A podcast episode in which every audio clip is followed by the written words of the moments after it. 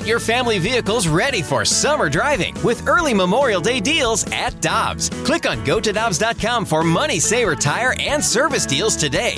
Dobbs, with 43 locations, real deals are always close by. When you need mealtime inspiration, it's worth shopping Kroger, where you'll find over 30,000 mouth-watering choices that excite your inner foodie. And no matter what tasty choice you make, you'll enjoy our everyday low prices, plus extra ways to save, like digital coupons worth over $600 each week. You can also save up to $1 off per gallon at the pump with fuel points. More savings and more inspiring flavors make shopping Kroger worth it every time. Kroger, fresh for everyone. Fuel restrictions apply. Hi, I'm Dan for Dobbs Tire and Auto Centers, here to share the easiest way to buy tires. Come to Dobbs. With the best tire brands and the biggest inventory, you'll get your tires the same day at the lowest price, guaranteed. Next time you need tires, get into Dobbs. Time now for the BK and Ferrario podcast, presented by Dobbs Tire and Auto Centers on 101 ESPN.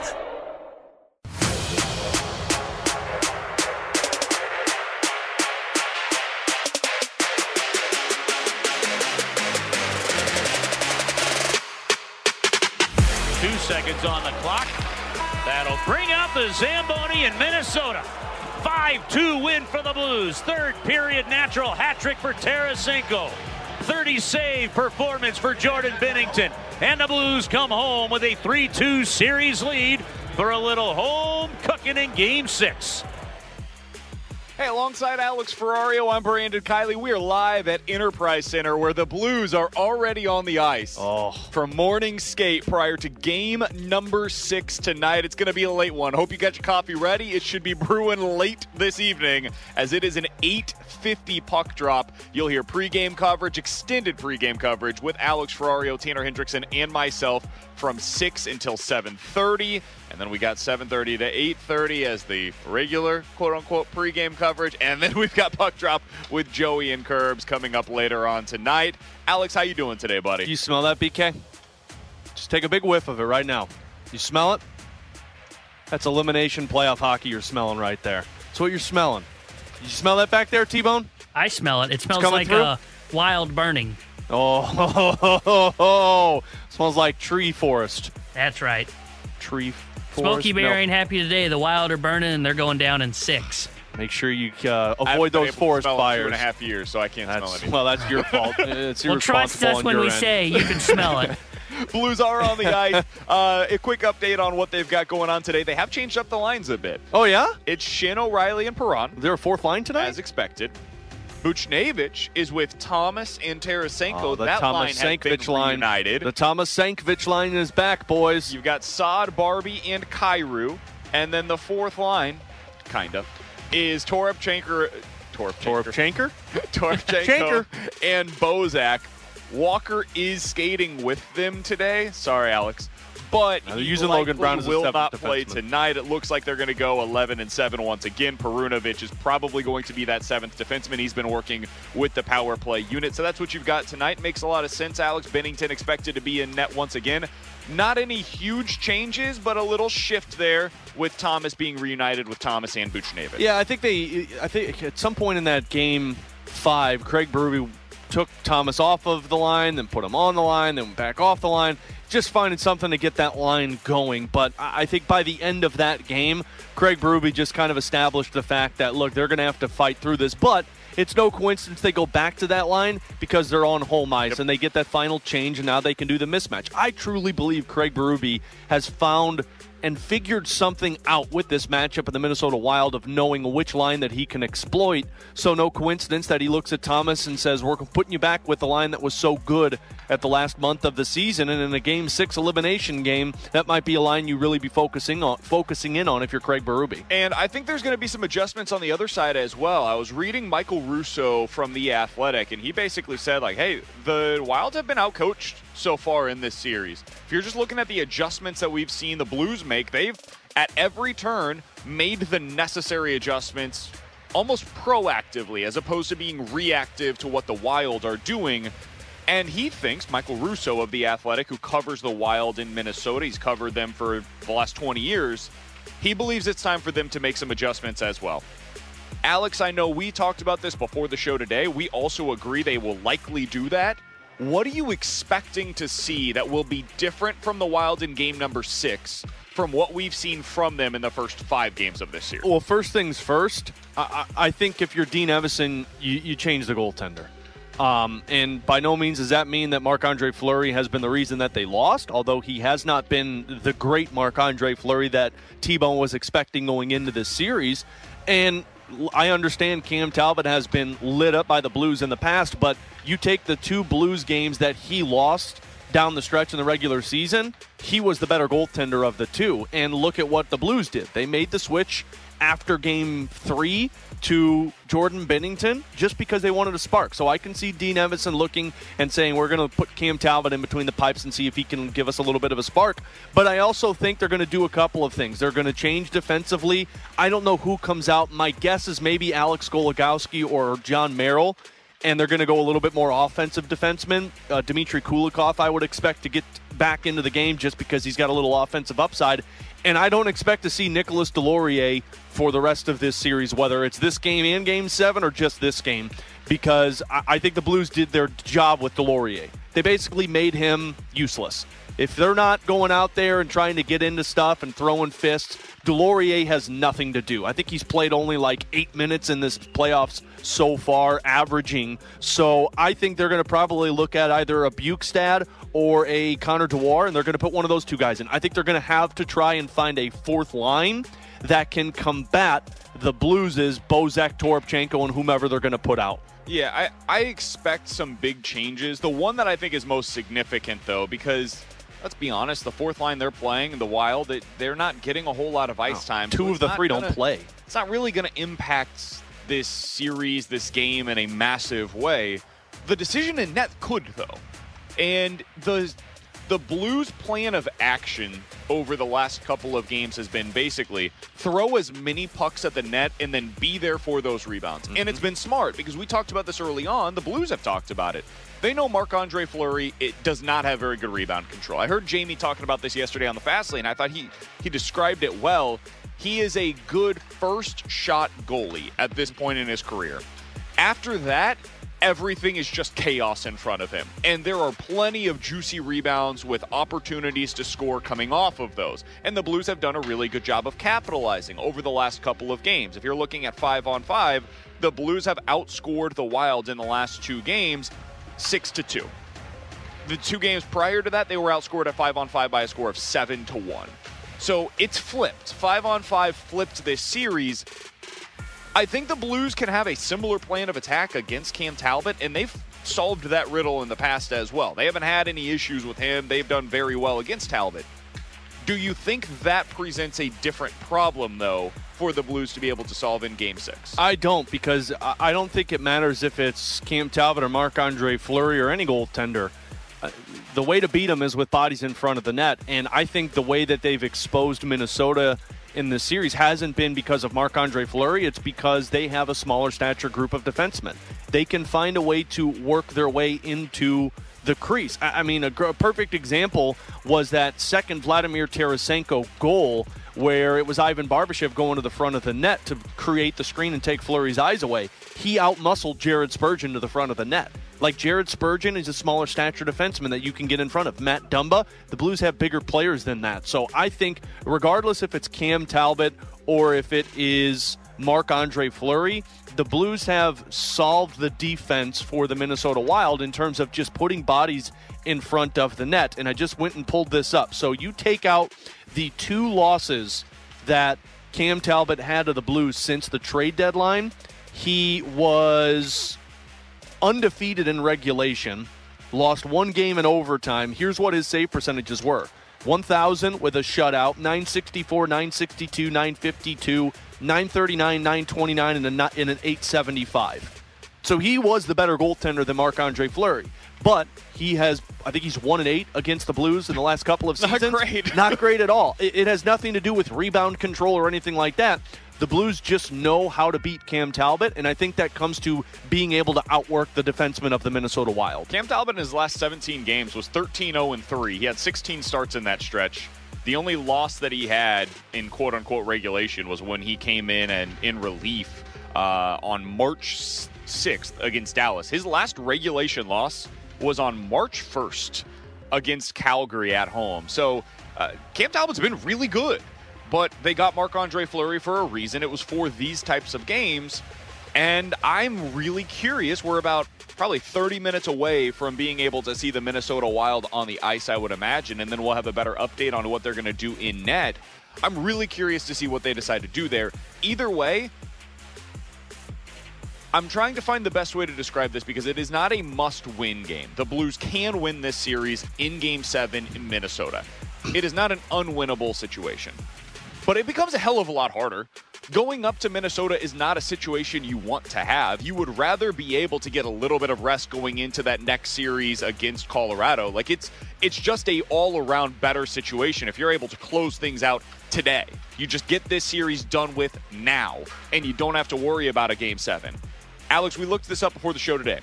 Since 2011, home teams in the first round in game 7s are 15 and 7 overall. So the last decade, basically, 15 and 7 in game 7 at home in the first round. That is not a situation you want to be in if you're the Blues. They can win. They could go in there and do what they did in the Stanley Cup final in Boston. You could absolutely make that happen. But man, if you can get this done tonight, I feel a hell of a lot better about how that second round series is going to go against uh, the Colorado Avalanche. And honestly, I just don't want to see Kirill Kaprizov in a game seven. I'm not all that interested in seeing something Ah, like that. Kaprizov, Shapisov. That's probably a word I can say on the So radio. again, not a must win tonight, but pretty damn close to it. Yeah, I mean, I, I, wouldn't say it's a must win because you can't do anything, but I would say it's like a high danger win situation for the Blues because game seven, man, uh, you just, you never want to chance it. You go on home ice. But here's why game six for me is a moment that the Blues, I think, should and could win and close out. One, because of the experience, like you mentioned. I mean, they closed out all of their three of their four series on home ice back in 2019. They beat the Jets in six here. They beat the Sharks in six here. Then, of course, the double overtime game against the Stars. This comes down to experience, though. This is what you want guys like O'Reilly and Perron and Saad and Leddy.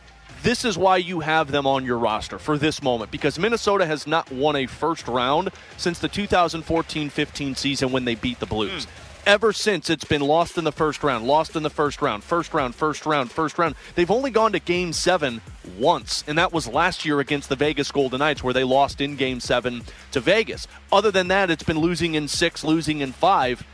Minnesota's got a group of inexperienced players that just haven't gotten over that threshold of, okay, we have to close out this series. The Doug Armstrong quote that you played yesterday jam the knife into the brain and kill the opponent. The Blues have done that. They know how to do that. They know what's at stake here in terms of, look, we either close this out and have three days to rest our bodies before we go into a gauntlet with Colorado, or we're going to have to go to game seven and go into another gauntlet atmosphere with the Greenway line, with the Kaprizovs, with that defense, and then we're not going to have much time to rest. So I, I would say that this team is poised and experienced and knows what needs to be done to close things out here on home ice. 65780 is the Air Comfort Service text line. We will hear from you throughout the day today. We will hear from the Blues coming up later on, probably this hour. We'll hear from uh, the head coach, Craig Berube, and some selected players as well as they speak to the media. We'll hear that live here at Enterprise Center alongside Alex Ferrario and Tanner Hendrickson. I'm Brandon Kiley. Coming up in about 15 minutes or so, as these playoffs continue to become higher and higher scoring, which is what's happening right now. Does that mean the fourth line is that much less important? Because that's not typically where you get your scoring from. We'll get into that coming up in about 15 minutes or so. And if Craig Berube was actually a bit of a trendsetter in this playoff stretch. But coming up next, is this the closest thing we've seen to the Memphis Mafia since the Memphis Mafia? We'll talk about that next here on 101 ESPN. We're right back to the BK and Ferrario podcast, presented by Dobbs Tire and Auto Centers on 101 ESPN.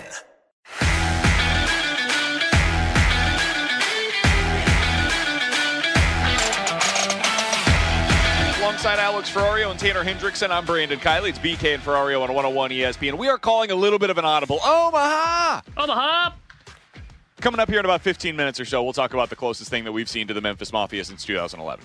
But right now, We are live here at Enterprise Center, and since we are here, we are able to hear from the players live at Enterprise Center. And I do believe that David Perron is speaking to the media right now. Let's go ahead and take a listen to what David Perron has to say ahead of game number six here in St. Louis. Our team's going to need to keep pushing forward, whether it's grabbing the lead back or um, if we're down a goal, getting that goal. So I think he just realizes what the situation's uh, required out of him. Whether it's a big face-off, there's a, a play we saw this morning on the clip. He had a big block shot I think in the third too. Just little things like that. He does it all, and uh, that's why he's our leader. David, you you, uh, you and Schenn and O'Reilly all played over 20 minutes, which, as you know, for the regular season it's unusual, but in the playoffs, is it whatever it takes? Yeah, no, it's it's great. You always want to play a lot of minutes, but uh, I think uh, just the situation in 11-7 uh, kind of required us to to do that a little bit more and uh, that's why it happened. Hello, Tyler. Thanks for coming. Thanks for having me. All right. Have a good one, guys. That was David Perron speaking to the assembled media here in St. Louis. Uh, I'm assuming Tyler Bozak is the next yeah, one that's coming Tyler up. Bozak's, yeah. So he's he's uh, I think he's stepping to the mic right now. All right, so uh, let's go here. Tyler Bozak, Blues forward on the fourth line, speaking to the media here in St. Louis ahead of game number six. Somebody rotating in there. Yeah, I mean it's nice to play different uh, roles at different times, and uh, I feel like I'm a player that can, you know, help in a lot of different ways and in different scenarios. So it's uh, you know it's fun to be a part of that. As a center, though, is it is it what's the adjustment like? I guess you're used to all the different guys that are coming on with you. Though. Yeah, I mean, I've pretty much played with everyone over the course of the year and, and last year and stuff like that. So um, we have a lot of smart players on this team. It's easy to adjust uh, with whoever you're with, and um, you know we, we try and play as structured as we can and stick to our system. And you know if everyone's on the same page, is when we're the most successful. Not just in this series, but throughout the regular season. Why does that work for you guys? Uh, why has just just um, yeah, I don't know. I think we got a we got quite a few guys in the top nine that can definitely take some extra minutes and um, you know create a lot of opportunities when they get that extra time. We got a lot of skill up there, a lot of guys that can score as we've seen um, throughout the years. So I think just giving um, giving you know our best guys a, a, few extra minutes and a few extra opportunities definitely helps. Tyler, you talk about your, your buddy Brayden Schenn just in terms of the series he's having way he's played the last couple of games, and just really just kind of been an unsung hero for you guys. Yeah, I mean, he does it all. He, he plays hard minutes against uh, you know their best players. He puts his body on the line, um, finishes his checks, goes to the hard areas. Seems like he's always in the in the scrums, and um, you know that's no easy task. Um, especially against a, a, big, strong, tough team like Minnesota is. So um, he's obviously a guy that we rely on, and you know sparks us pretty much every night, and, and really gets us going. What's it like to have two uh, goaltenders of, of, this caliber, Tyler? What have you seen from Jordan the last couple of years? Yeah, I think it's really important. I think obviously guys are gonna whenever guys compete against each other within a team, I think it makes you a better team, and um, that's what that's what I've always said with our depth. There's always guys competing to, you know, play better and um, you know take take different spots in the lineup. So I think when you have that inner inner competition, it obviously pushes each other to be better, to play play better and and play harder. And then obviously we're lucky to have the ability to you know put either guy in and, and know we have a chance to win. What's the hardest thing about an elimination game? Playing an elimination game. Um, I think you just definitely don't want to look past it in any way. I think we've done a good job of, you know, taking it one game at a time. Uh, uh, this series, not getting too high or too low, and um, obviously we know how good of a team we are playing against, and um, you know how tough of a game it's going to be tonight. So we're going to have to have our best. What uh, has Toropchenko been like? Uh, have you have you know it's his first playoffs? Did you have to calm him down, give him some advice from time to time, or how's that worked out? Yeah, I mean, not much. He uh, he's a guy that plays plays really hard, gets in on the forecheck, big and strong. Um, fun guy to play with. You know, you can dump pucks in, and he's going to go retrieve them and create a lot of space and, and get to the net. So um, I think he's done a heck of a job, um, you know, so far, and he'll be doing the same the rest of the way. We're listening to Blue starting forward. Uh, Tyler Bozak meeting with the assembled media here at Enterprise Center alongside Alex Ferrario and Tanner Hendrickson. I'm Brandon Kiley here on 101 ESPN. In the offensive zone, there's a chance he can score. So um, I've been lucky enough to play with him for four years now, and um, you kind of take it for granted how good of a shot he has and how good of a player he is after you see it every day. But um, yeah, just little things throughout the game. He's so strong and powerful and, and can take over a game at any moment. So we're extremely lucky to have him. How much are you talking to Toropchenko? Just what are your impressions of him since he's been here? Yeah, I think I just kind of answered that one straight, but um, yeah, I mean, I talked to him a little bit, and uh, like I just said, he uh, big, strong guy gets on the forecheck, retrieves puck, goes to the hard areas, and um, fun guy to play with. His hands are on Toropchenko. He's a big, strong guy. I feel like we're talking to Pete Alonso right now. That was uh, Blues forward Tyler Bozak meeting with the media. We should hear from Coach Craig Berube here in the Oh. not too distant future. It's amazing. I, I am interested to see what that fourth line does tonight because, as much as I have said, and Alex, I've been steadfast about this, that uh, sometimes we do overestimate the importance of a fourth line. And I do think that in the playoffs, with the way that scoring has been up this year, I, I think Craig Berube was kind of on the front end of a potential trend here in these playoffs of playing the fourth line less and maybe even going 11 and 7 more often because you're playing that fourth line so many fewer minutes. Uh, the thing that is important, though, is you need to have guys that can take some of those minutes. Like Tyler Bozak is an important piece to what the Blues are going to try to do this this postseason, and so is Toropchenko. He's a guy that I understand the scoring hasn't necessarily been there, but man, he does make an impact on the game when he is out there. You can feel him, you can see him. He is noticeable, and that is not something that I overlook completely. As much as I could be down on what the importance is of the fourth line. I can also understand that Toropchenko and Bozak have critical roles if this team's going to go on a run. And also think about the other two guys that aren't playing that are currently on the ice being bag skated by Steve Ott and David Alexander. Uh, I mean, Logan Brown has played top six minutes for the Blues this season. Nathan Walker has played top six minutes. So, I mean, four options that you have to play the fourth line for you have all been players that have been depended on in bigger situations. And I think that's that is a trend that Craig Berube started. And you know what's fascinating about that, BK? Is like B, er, er, Berube has been the trendsetter since he was hired. Like he becomes hired, and other teams look at it as, oh, well, maybe we'll fire our coach and bring somebody in to be the coach and see if that can spark a fire. And then Berube was the one that was making those changes in games in series against Dallas and San Jose, and other teams started to be like, oh, well, maybe we'll slot in a fourth liner and he could jump in. And now you're seeing the Blues play 11 forward, seven defensemen. Some of it from necessity, some of it also because they see an opportunity to pounce. And Calgary has done that the last two games for their series against the Dallas Stars. Daryl Sutter has basically said, I'm going 11 forwards and seven defensemen because we want that extra body out there and the fourth line's not doing much. And somebody said on the text line that the Rangers did that last night as well. I was at the Cardinals game, so I didn't see that. Well, but- the Rangers did it because Ryan Lindgren, who had been out for a majority of that series, came back. And I think that was a little of protection like the Blues did. But that, that's a great point by the texter. I just think other teams view it as it's more impactful for us to have seven defensemen who maybe one's a specialist, maybe not just like a power play guy like Scott Perunovich, but maybe it's somebody who's a defensive specialist who only plays on the penalty kill. I just think there's only a few teams in the NHL playoffs right now that their fourth line is actually impactful. Tampa made moves in the offseason to rebuild that fourth line with Corey Perry along with Pat Maroon and, and uh, Pierre Edouard Bellemare. So I, I think you are seeing a trend set by Craig Berube. I wanted to mention one other thing before we get to break here. And with Alex Ferrario and Tanner Hendrickson, I think I'm Berube's about to speak shortly, too. We heard David Perron briefly there talking about Ryan O'Reilly and how he's the leader for this team. Alex, we're out here, and I don't think any of the other media is out here right now because everybody else is in Press with, room. with the um, players as they're getting their interviews right now. Ryan O'Reilly today, first Blues starting forward on the ice. He's the first of the 11 that they're going to use tonight that was on the ice.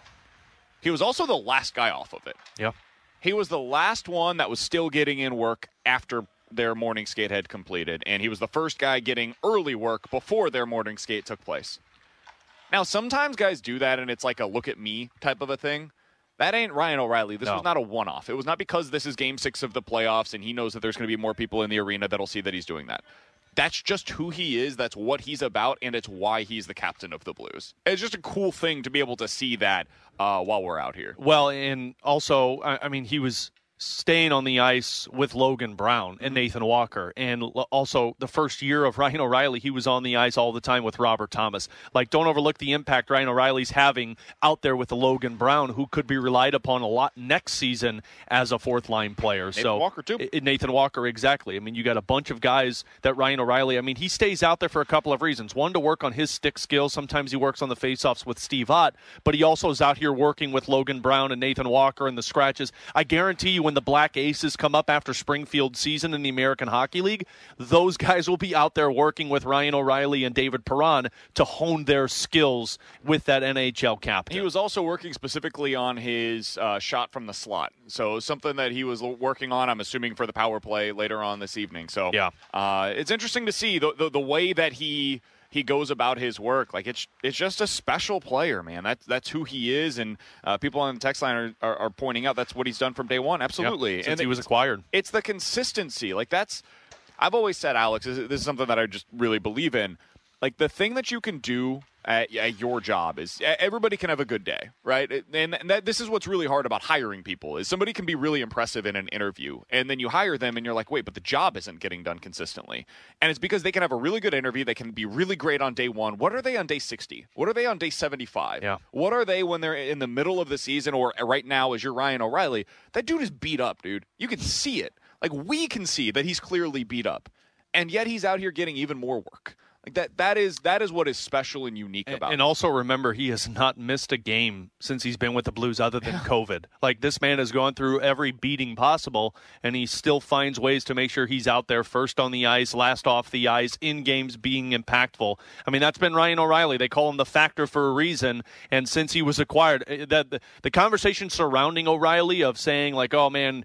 You know, they, Buffalo can't win with them. Jack Eichel should be the captain because O'Reilly's not there. All of those went away as soon as he got to St. Louis. Yeah, it, it, he's a special player. He's a special person, and there's a reason why he's the captain of your Blues, and the reason why uh, when everybody else is talking about him, they they all mention the exact same things. Alex, do you think that we're going to have Craig Berube here shortly, or should we go to break? We're waiting for him, so I would say let's take a break, and then we can come back, and hopefully we'll catch him when he steps into the media room. Sounds good. We will go to break now. Hear from Craig Berube, the Blues head coach, on the other side as we are awaiting game number six late tonight here in St. Louis on 101 ESPN. We're right back to the BK and Ferrario podcast, presented by Dobbs Tire and Auto Centers on 101 ESPN. Center, where Alex Ferrario and I are ahead of tonight's game number six here on 101 ESPN. It sounds like Craig Berube is meeting with the media right now down in the press room. Let's go ahead and hear from the Blues head coach right here on your home for the Blues 101 ESPN. The thing is just, um, you know, controlling your emotions here early on in the game is going to be important with the crowd at home. Um, don't you know? Don't look too far ahead. Just one shift and get you know do what you're supposed to do out there and keep your emotions in check the best you can. Stay in discipline. We don't need penalties. You guys have been in a lot of closeout games. Are there things that these players have learned in the past about closeout games that they can take into one? Yeah, for sure. We've been in a number of them, so I think that you know they, a lot of the guys that've been in them, they've been through it and they know what's involved in it, and you know you learn from past mistakes too. Um, so but again, you, you know, you got to control what you can control. Uh, go out there and play hard, do your job, and um, you know, that's it. What's it like coaching a guy like Brayden Schenn, and what have you seen from him these last two games specifically? Well, he gives you everything he's got from you know a physical standpoint, and does a lot of the the dirty work, uh, net front, and things like that in the power play, and very physical player, and has the ability to score and and make plays too. So pretty good all around player to have. Chief, uh, what uh, what did you like about Thomas putting him back with uh, Buchnevich? Well, I put him back last game for a number of shifts, and um, just um, you know, I thought he was better in the game. I thought he was uh, I'm skating better and, and, and had the puck more than he has. So um, I feel he's coming. And, and Barbashev, uh, how would you say he's, he's played the series? He struggled a little bit? Or? No, at times I think, but he's done some good things too. I mean, he's, he's done a good job on the kill. Um, he's been physical. Um, you know, made a nice play to Vladdy on the goal. So, I mean, you know, it's you, you guys. We all look at points all the time. I get that, but it's not just all about points. It's about checking and doing other things too. So, and um, you know, he has the capability of doing that kind of stuff, and he does it for us. That's a nice flexibility to have because it seems like when you put Thomas with Kyrou, they work out well. Yeah, you know it does. So, listen, it could be some mixing and matching. Who knows? I mean, nothing set in stone. Greg, what stood out about Jordan the last couple games, but, but also down the stretch uh, of the regular season to get to this point where he's Kyrou? Uh, Binnington. Oh, um, yeah, his you know his starts before the playoffs were really good. I thought uh, you know he was winning games, showing confidence. You know all the things that he does great. You know he was doing down a stretch, and you know we had full confidence in him. We you know and we talked about you know he was not going to start the series, but stay ready. That's What's it like to have two goaltenders that you have con- the confidence in that you obviously? Well, It's nice to have two goalies for sure. I think, uh, you know, nowadays there's a lot of teams, you know, you got to use two goalies. I mean, uh, not everybody, uh, but in our case, we used both guys this year that, um, you know, played really well for us. Is O'Reilly, is he elevating his play right now, or is this the same that you pretty much get from him every game? Um, well, everybody elevates their game in playoffs. I, I know, I don't, I don't think that he's any different. Um, he's playing really well right now, but going into playoffs, you're you got to elevate your game if you want to be successful. Chief, any, any- anything with your, your penalty kill the last game that, that you needed to, uh, Yeah, we did. I mean, he made the first one. I think you know Colton probably could be tighter on him. You know, I think he's a little bit late getting out on him. But the second goal, it's a hell of a play by him, Kaprizov. Um, you know, we got two guys in there with their sticks in there, and he still kind of finds a way to get that shot off. You know, it's a it's a it's a great play by him. We're talking to, or we're hearing from Craig Berube ahead of game number six here on your home for the Blues 101 ESPN. Oh, I got it. You got him? Nope, I think we're done. That was Craig Berube here on your home for the Blues 101 ESPN alongside Alex Ferrario and Tanner Hendrickson. I'm Brandon Kiley. I would say the biggest thing uh, that he said that stood out to me is just why he's going back to Thomas, Tarasenko, and Buchnevich. He said, listen, I, I really liked the game that we saw from Thomas in the last one in game number five. I think he skated a lot better. We had seen some of them in game five together. They were double shifting uh, a couple of those guys. Uh, I know Tarasenko was a guy that was getting a lot of shifts with that fourth line, and so was Kyrou. So Thomas was getting some opportunities with them as Barbashev kind of moved around a little bit. And Alex, he said, quote, Robert Thomas is coming. Is Robert Thomas going to be in this game what Vladimir Tarasenko was in game five in terms of a guy that Uh, had been playing better probably than the numbers indicated, but he wasn't getting those results? Could Robert Thomas be that guy tonight? I, I think there's three guys that fall into that category tonight, and Craig Berube's quote saying that makes me believe Robert Thomas should be at the top of that list. I, I mean, look, anytime Craig Berube makes a decision or talks about a player, that player seems to have himself a great game.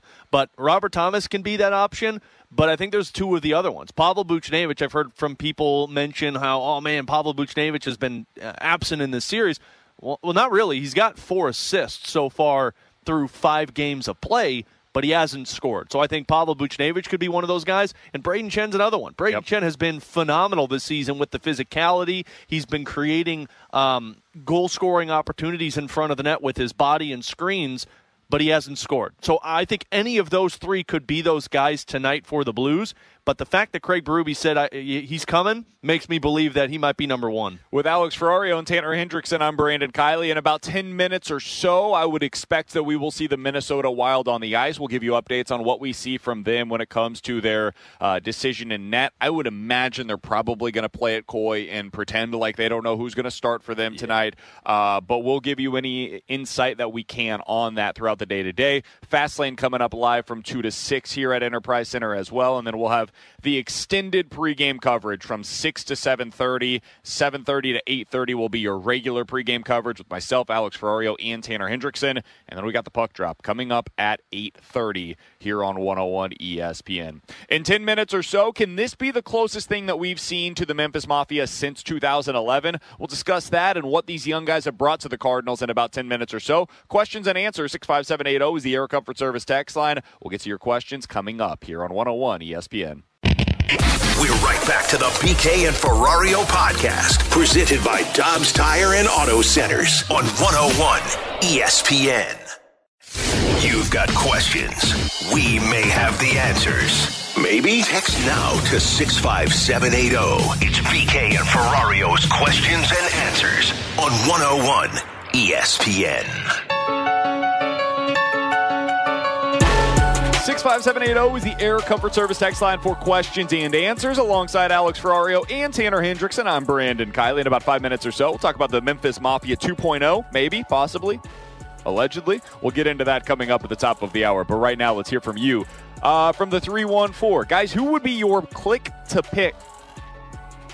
Let's try this again. They said click to pick. That seemed weird in my head. Who would be your pick to click tonight click to in pick game number want. six? Um, mine's Brayden Schenn. I think I, I think he has had himself one hell of a series, and the hockey gods always always reward those guys who work their tails off. I mean, Ryan O'Reilly has gotten it in this series. Um, I would say that uh, Brayden Schenn is going to be the guy that gets rewarded tonight for the Blues. Tanner. I think my pick to click tonight is going to be Pavel Buchnevich. I think he gets in the scoring tally in terms of goals. He hasn't had a goal yet in this series. He picked up two points uh, in the last game. I thought he had his best game of the series in game five. So I think he builds on that, has a good game tonight in game six, and potentially puts one in the back of the net. I'm going to go Justin Faulk. The Blues have been getting their defense more active lately. I think Justin Faulk might be the guy. That's a good one because no, not one defenseman has scored a goal yet in this yeah, series. he- has four assists so far in this series. He's been good. I mean, he's averaging 27 minutes per game so far. it's, it's insanity what he and Colton Parayko are doing in this series. Um, so I, I'm going to go Justin Faulk. He also, if I'm not mistaken, he was the one that was quarterbacking that other power play unit Yeah. in, the, in game five, which kind of surprised me a little I bit. It was Leddy not. Nick Leddy. It was Justin Faulk that was out there uh, with that group. So if that continues, I, I did not notice earlier today. I got to be honest oh with yeah, you guys. see- oh here I if he was the one that was quarterbacking that second unit or not. But um, Perunovich was one of them that was quarterbacking, and I we'll, we'll have to check to see who the Let other one was. who Jr. Um, had. Go But back I'll, I'll go with Justin Faulk as my guy. Six five seven eight zero Faulk is was the power. and He was on the second power. he play. was Justin Faulk was cool.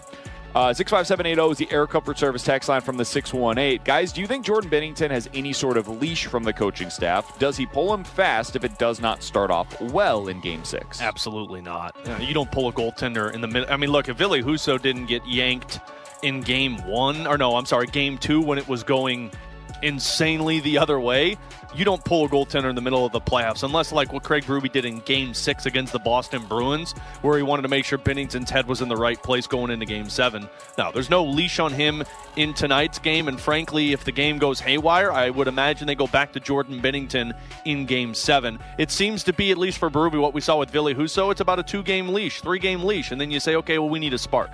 It's when your gut tells you that the team just doesn't have it. And I don't see the Blues having that issue tonight or Saturday if they have to go to a game seven. Yeah, I tend to agree. I don't think that it'll be an in-game thing unless things just go completely off the rails. If you're in the third period and you're down seven to two or something, like yeah, okay, maybe they make a switch and try to do something a little differently. But I think the thing that would be interesting is if you do lose in this one, and I'm obviously hoping and believing that they will not. If you were to lose, that's when the decision would get interesting. I think they would go back to Binnington, barring him just looking horrible. But that would be a, that would be where the decision comes into mind. Yeah, I think the only way you go, you see Husso in game seven if it gets there, is if Binnington is the reason they lost game six. 65780 is the Air Comfort Service text line for questions and answers from the 618. Is there any update on what Paul DeJong has done so far in Memphis? Uh, Tanner, you were telling T-Bone? us. Is it just the one at bat that he's taken so far Hit today? the breaking news sounder for a Uh, Pauly D update. Uh, no, let's not do that. Uh, but last I looked, I'll check here again. When I last looked, he was 0 for 1. He's hitting second today, playing short for Memphis. It looks like he's gotten a second at bat here. He is 0 for 2. He popped out to first, and then I will have to look and see what his second at bat was. Ooh, baby. Guys, but it Paul was a DeJong's fly playing. out to left. 0 for 2 so far for Paul DeJong starting AAA. Guys, Paul DeJong's playing short with Nolan Gorman in Memphis. They're just trying to figure out what that battery looks like for the infield for the majors, Gorman, right? Gorman's, Gorman's 0 for 2 with two strikeouts today so far, too. Oh, oh my God. 65780 is the Air Comfort Service text line from the 314. Guys, if the Blues end up continuing on this postseason and Binnington keeps playing like this, do you think they'll be able to keep both goalies for 2022? So for next year, do you think they would keep both goalies? No, I mean, I think it's one or the other going into next season. Um, just because, I mean, Billy is going to want to get paid. He's an unrestricted free agent. He's been in the blue system for a long period of time. And look, if Binnington regains this net, I, mean, Billy Husso is going to go back into the backup role if he were to re-sign in St. Louis. I guess it depends on what Billy Husso wants. Does he want to stay with an organization uh, that gives him the best shot at continuing to win championships, or does he want to go somewhere and be the number one guy and get paid? And I would imagine if you're Billy, you're 26 years old. Like this is the time to bank in after the season that you had. So I could see the Blues um, not being able to come to terms with Billy and then going. I don't know if you guys what saw what Chucky Sideburns did last night for Springfield, but I mean he allowed one goal on 50 sh- or 51 shots. He might be your Billy Husso next season. Yeah, I would have no issue with that. He, he was good for them this year when he had his opportunity to come up.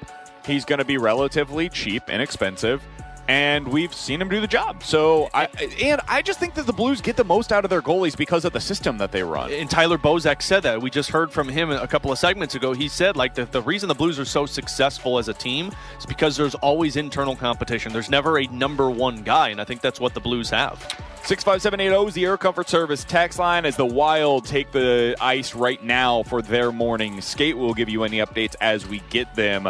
From the 618, final question. Alex, this might be a dumb question, but why don't NHL teams celebrate in the playoffs like Major League Baseball teams do when they win a series with champagne or beer? Thanks so much. Uh, it's not a dumb question at all. Jamie would have a better answer for this because he's been in the locker room, but I mean, just talking to guys like after game seven when the Blues beat the Dallas Stars in double overtime, like there was a celebration. Of course, they were happy, but nobody's spraying champagne. And I think it's just because the players know that this is a grind. Like it is the toughest championship to win in all of professional sports. And, and I will argue that with anybody because to go through four potential seven game series in the gauntlet that they are just going through in game one, like players just know one round win is not going to mean anything for any team. They're going to have to go four rounds before they celebrate, and I've always loved that about hockey. I'm, Yeah, sp- I- I'm I- spraying champagne tonight if we win. I'm just saying. Press Uh, box not up is here, going to you're be not. full. Oh, come on. I should have brought some good whiskey. I didn't even think about it. I didn't bring any Dude, whiskey up Curbs here. has with got me. an entire drawer full of bourbon for I us. know. I, sh- Let's I should have brought some of the go. good stuff. We need though. to make sure we get some Bud Lights in here too Curbs for is my post hero.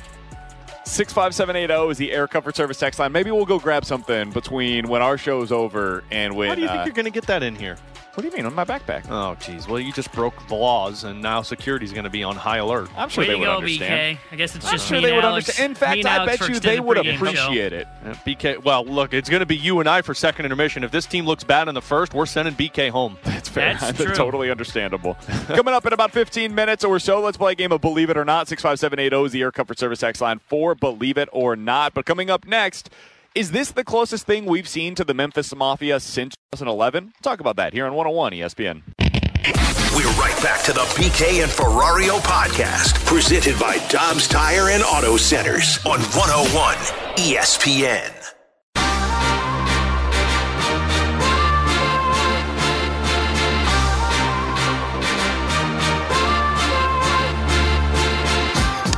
Does, and Yepez drives it out to deep left.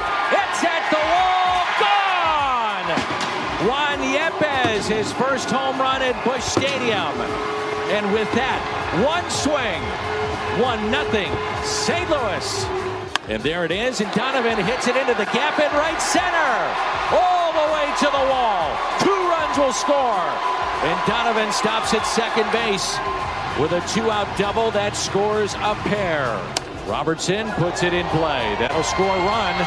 And Kramer Robertson drives in his first in the big leagues, bringing in Brendan Donovan. Alongside Alex Ferrario and Tanner Hendrickson, I'm Brandon Kiley. It's BK and Ferrario on 101 ESPN. It was a good night for the Cardinals last night. The offense finally exploded, and Alex, it was the young guys that really got it going for them. And here in just a second, I want to discuss whether or not this can be the closest thing that the Cardinals have had to the Memphis Mafia since 2011.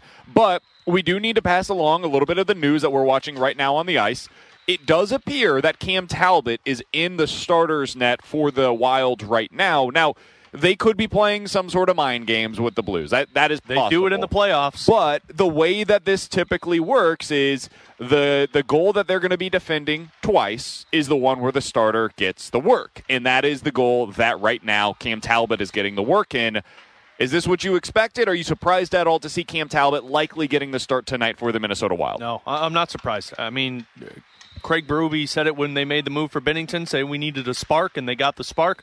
Uh, Dean Evason is looking for a spark from his goaltender. My gut tells me, though, that that might be just too late of a decision because the Blues have had a lot of success against Cam Talbot this season and in the last couple of seasons. But no, it doesn't surprise me.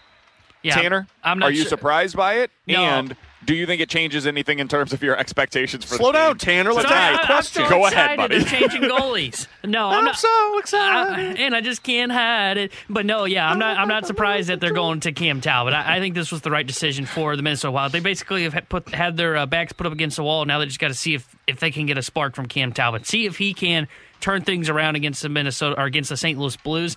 I don't know if it was too late to do it. I didn't mind them going back to Marc Andre Fleury in Game Four because of, or Game Five, excuse me, because we've talked about it. he was the guy that you were going to ride or die with.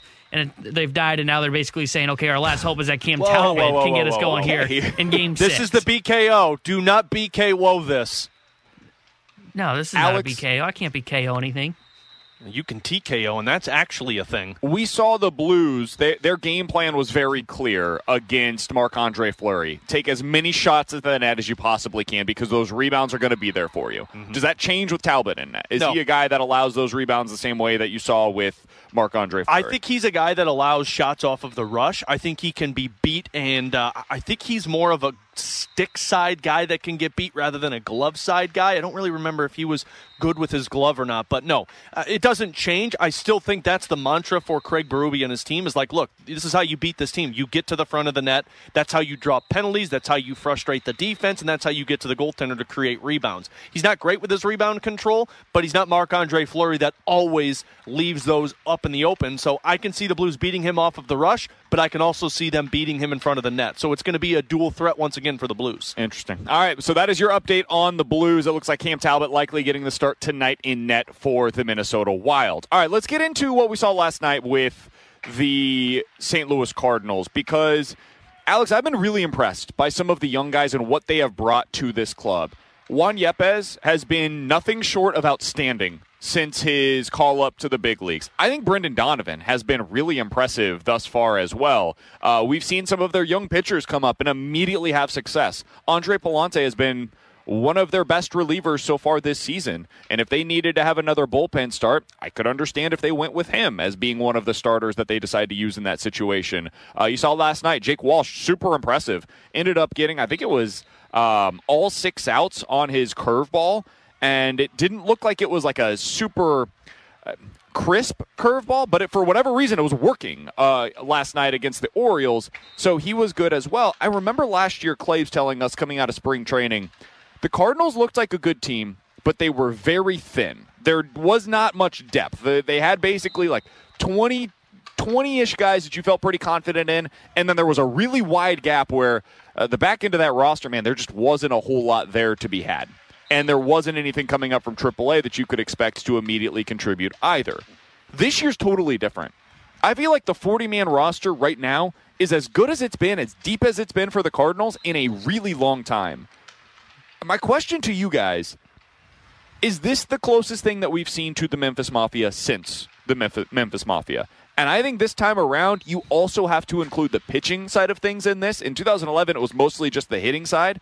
I think the pitchers also have to be taken into account when we're talking about something like Yeah, I mean, I, I think it's as close to it as what that that was uh, when the Memphis Mafia originated. The only difference is like they were relied upon heavily in a lot of circumstances, and there were a lot of guys that were relied upon. I mean, Kolten Wong, Matt Adams, Greg Garcia. You can go down the list with that, but I think you're getting to the point now that you're doing the exact same for the Blues. You're relying heavily on Juan Yepez right now, Brendan Donovan. Uh, you can make the argument with Edmundo Sosa, like it or not. I know he was on the team last year, but he was a part of that Memphis team last year before they brought him up and had him a part of this roster. And, and I think the Memphis Mafia now is accredited more towards that bullpen because that is a completely redesigned bullpen than what it was last season. I mean, you had Andrew Miller, you started the season with Tyler Webb, you had all of these veterans with money that was tied to them. And this year it's been, no, we're going to bring all these guys up from Memphis. Pallante, you've now had Jake Walsh, who had a really good outing last night. So, as much as you're going to talk about the offense with Memphis Mafia 2.0, I think it goes more towards the bullpen.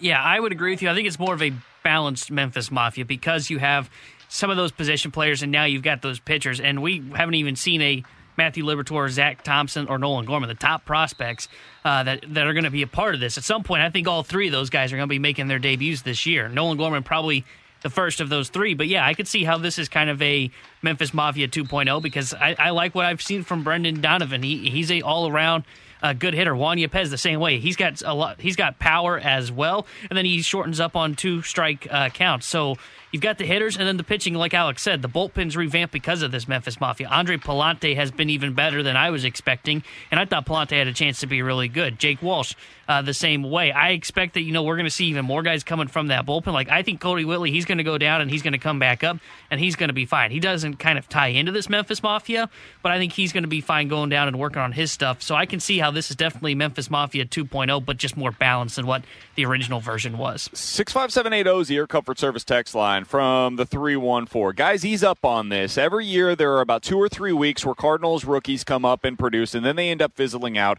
Too many examples over the last six years to really get excited about what we've seen thus far. There, there is some truth to that. We do see some guys come up occasionally and they have some brief success, and then it's like, okay, that's about all they got available to you. Like Yairo Munoz was one of those guys. Whoa. Do not talk ill about Yairo the. I don't have any nickname. Aledmys Diaz had a brief uh, spell here in St. Louis where he was a pretty good player. Jeremy Hazelbaker had some Hazel Raker. Like we we have seen some of these guys come up briefly, have a little bit of success, and then it's just over. It's just over for them. I think the difference this year is these guys aren't just like, whoa, where did that Cardinals devil magic came come from? Like Brendan Donovan is a real prospect who had real success down in the minor leagues. Nolan Gorman at some point this season will very likely be up with the big league club, and I would assume he'll produce for the big league club. Uh, if you're looking at, for example, Yepez, he's a top 10 prospect in the Cardinal system right now. This is no longer just a random guy that they traded for and got in that Matt Adams deal. He's a real prospect in Major League Baseball that teams value. And I don't think anything we're seeing is fluky about the way that he's hitting so far. So they have all of those guys. And then, as you guys mentioned, the pitching side of things is also very much real. Some of these guys produced in spring training, they've produced down at AAA, and they've got the stuff that plays up here in the majors. So I, I actually don't think this is fluky. I think this is very real, and I think the reason why it matters is because the issue for the Cardinals in recent years is you get into June or July, they deal with some injury issues, and suddenly they look as thin as we have talked about in spring training.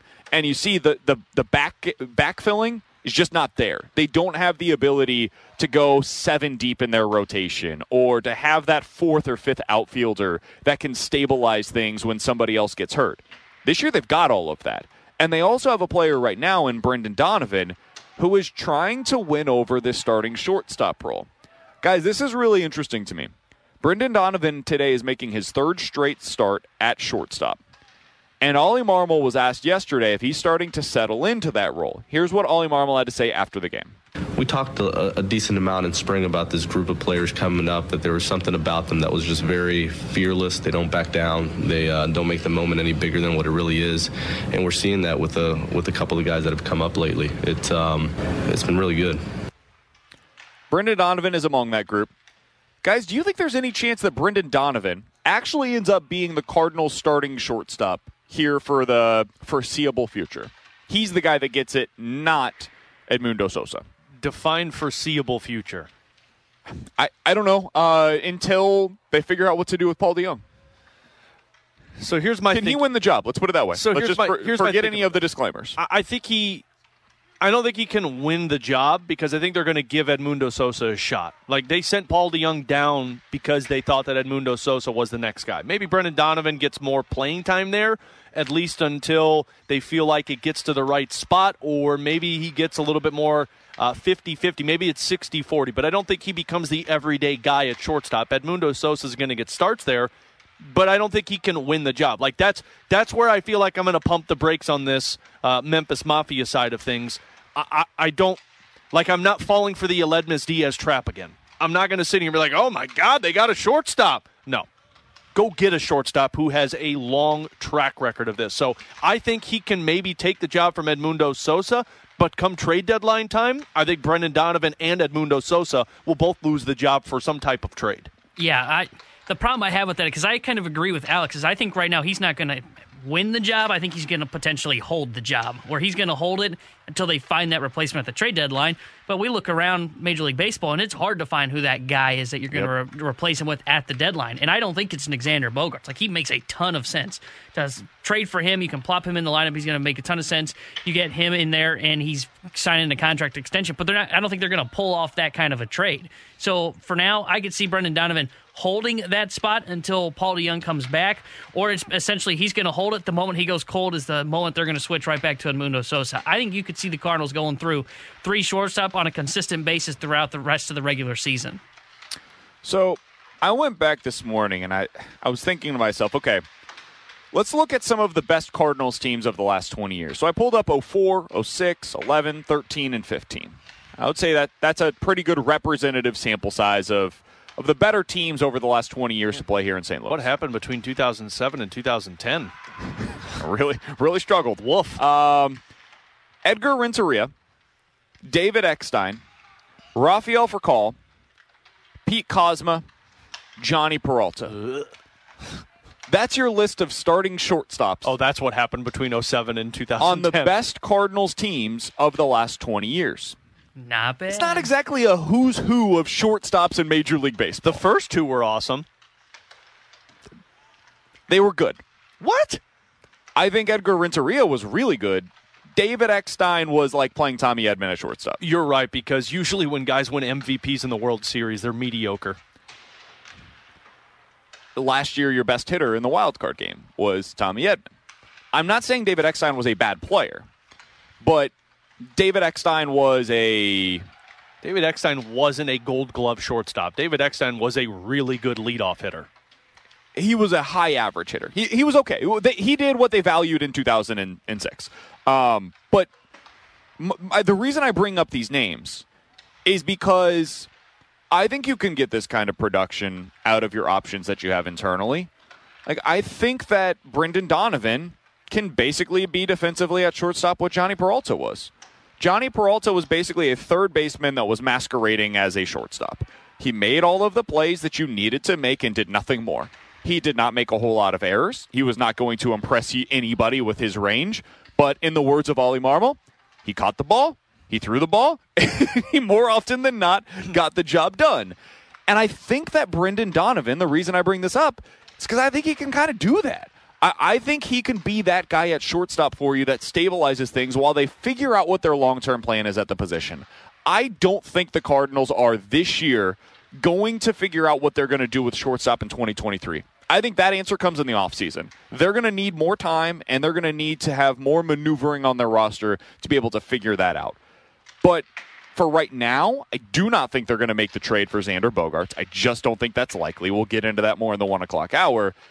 And so you look around, you're like, okay, uh, my options are going with some other utility infielder from somebody else. I know Tanner, you've got a name that we'll throw into the mix at one in, in the one o'clock hour. to know. Or I can try this thing with Brendan Donovan. I can try later on if it doesn't work with him, Edmundo Sosa. Maybe Paul DeJong starts hitting at AAA, and you go back to him. And then later on, the the last resort is going to Tommy Edman and him playing shortstop for you with potentially Nolan Gorman or maybe Brendan Donovan playing at second base.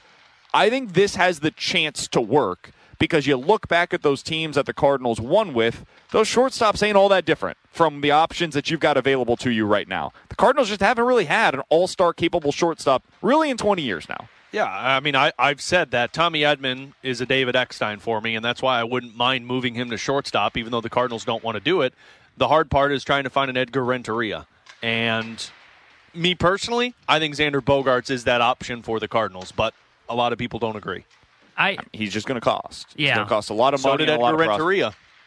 I mean, and then you let him walk, and then you couldn't find a shortstop I, for I twenty hear, years. Yeah, I, I hear you, but I mean, he, I, I would love to get Xander Bogaerts, but first of all, he's not very good defensively. Like he, he's probably a third baseman long term, and if you're going to sign him long term, you don't really have a spot to put him if he doesn't work defensively at, at shortstop, and that's the issue that you're trying But, it- to. but isn't the isn't the rule? And I don't want to waste time because I know we're going to get into this a little bit later. But like, isn't the rules aren't the rules shifting next year to where they can't Like the shortstop and third baseman play on one side of the of the second base, and then second and first play on the other side. Yeah, which makes it even more important. Well, that's what I'm saying. Like I, I don't I don't know if I mean there's not going to be a whole lot of superb shortstops that are making plays. Like I think you might see a little bit of a drop off defensively, and then you want the bat there. I, I think that puts more value on their defense. I, I would say it goes kind of the, in in the reverse. I don't think you have a guy that's going to be able to be that guy for you at shortstop right now, like the Gold Glove shortstop. I Yeah. don't think Paul DeJong's that. I don't think Edmundo Sosa's that, and I don't think Brendan Donovan's that. We can get that in, into that a little bit more in the one o'clock hour. Coming up next, let's play a game of Believe It or Not. Six five seven eight zero is the Air Comfort Service tax line. You tell us if you've got a scenario. We will tell you if we believe it or not. Coming up next, you're on 101 ESPN. We're right back to the BK and Ferrario podcast, presented by Dobbs Tire and Auto Centers on 101 ESPN. Look at what's happened to me. I can't believe it myself.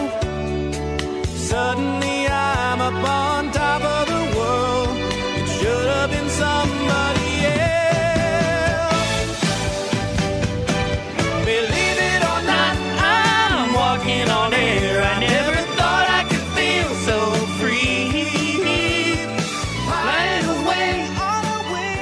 guys ready?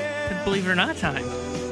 65780 is the Air Comfort Service text line. Uh, Tanner was solo on that one. We were talking to Chris Kerber here at Enterprise Center alongside Alex Ferrario, Tanner Hendrickson. I'm Brandon Kiley. Let's play a quick game of Believe It or Not before we talk to Joey Vitale on the other side. Guys, believe it or not, Thomas Tarasenko and Buchnevich will have the most productive line tonight on the Blues. Um, I'm not going to believe that uh, because I, even though I do feel like one of those guys is going to have a good game tonight, I still believe that when that line is put together, Minnesota knows that their GREF line is going to have to go up against them, and maybe that's sacrificing another line's uh, strength because they know that the O'Reilly and Perron Schenn line has beaten them up in the past, but. I I just don't think Minnesota can allow that line to go out there and have their free will on home ice, so I'm not going to believe that. Yeah, I'm not sure I'm going to believe it either. I think the big line tonight is going to be that O'Reilly Perron Schenn line. They they did they've done it before on home ice. I think they do it again. I think that GREF line's going to kind of lock down that Thomas line. I'm going to believe it.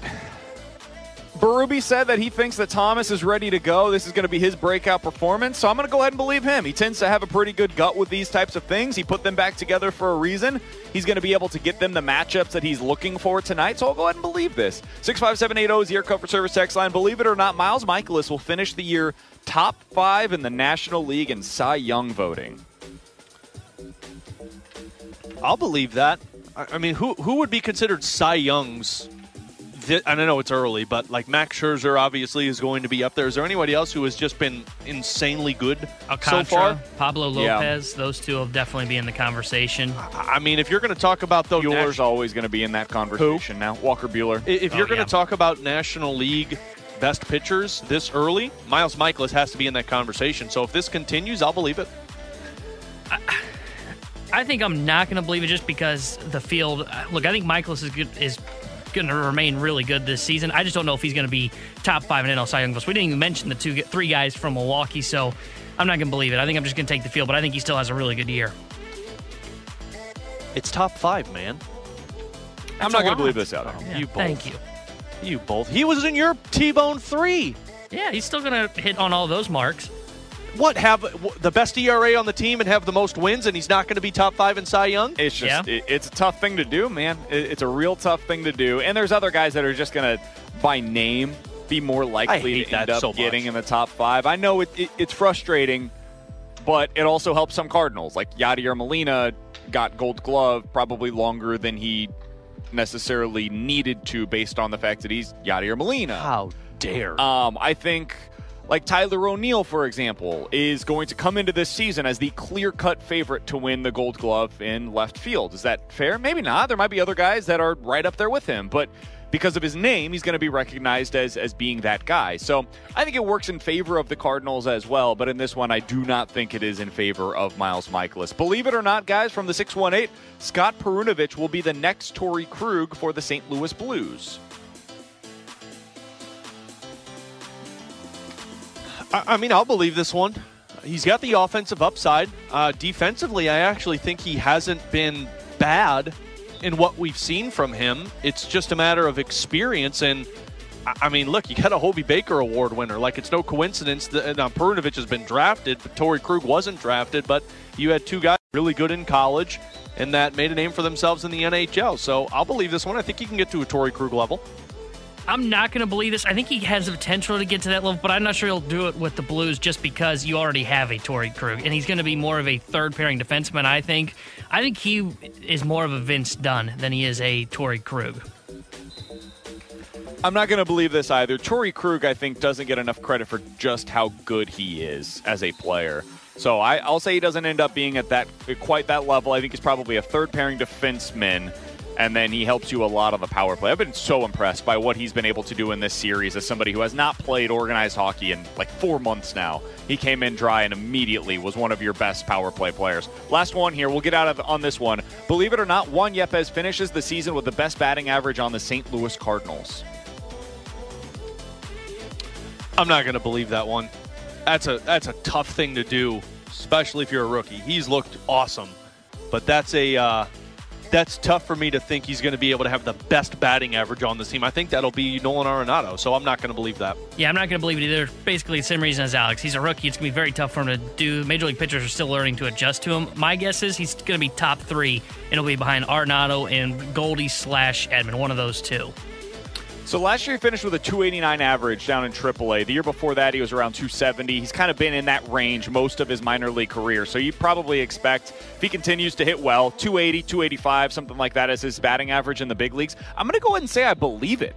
I think that could be enough to be able to earn him the rights of being the number one batting average on the team. The one guy that I'm worried about most is probably Paul Goldschmidt, who has looked excellent recently. His power is starting to come around. He's back up to his typical average and on base percentages. So I'll say Goldie is the one that would be most likely to threaten him. But yeah, I'll go I'll go Juan Yepez could be the guy that ends up leading this team in batting average. Let's go to the Brown and Crouppen Celebrity Line on the other side. Joey Vitale, Blues analyst for 101 ESPN, is going to join us here on BK and Ferrario. We're right back to the BK and Ferrario podcast, presented by Dobbs Tire and Auto Centers on 101 ESPN.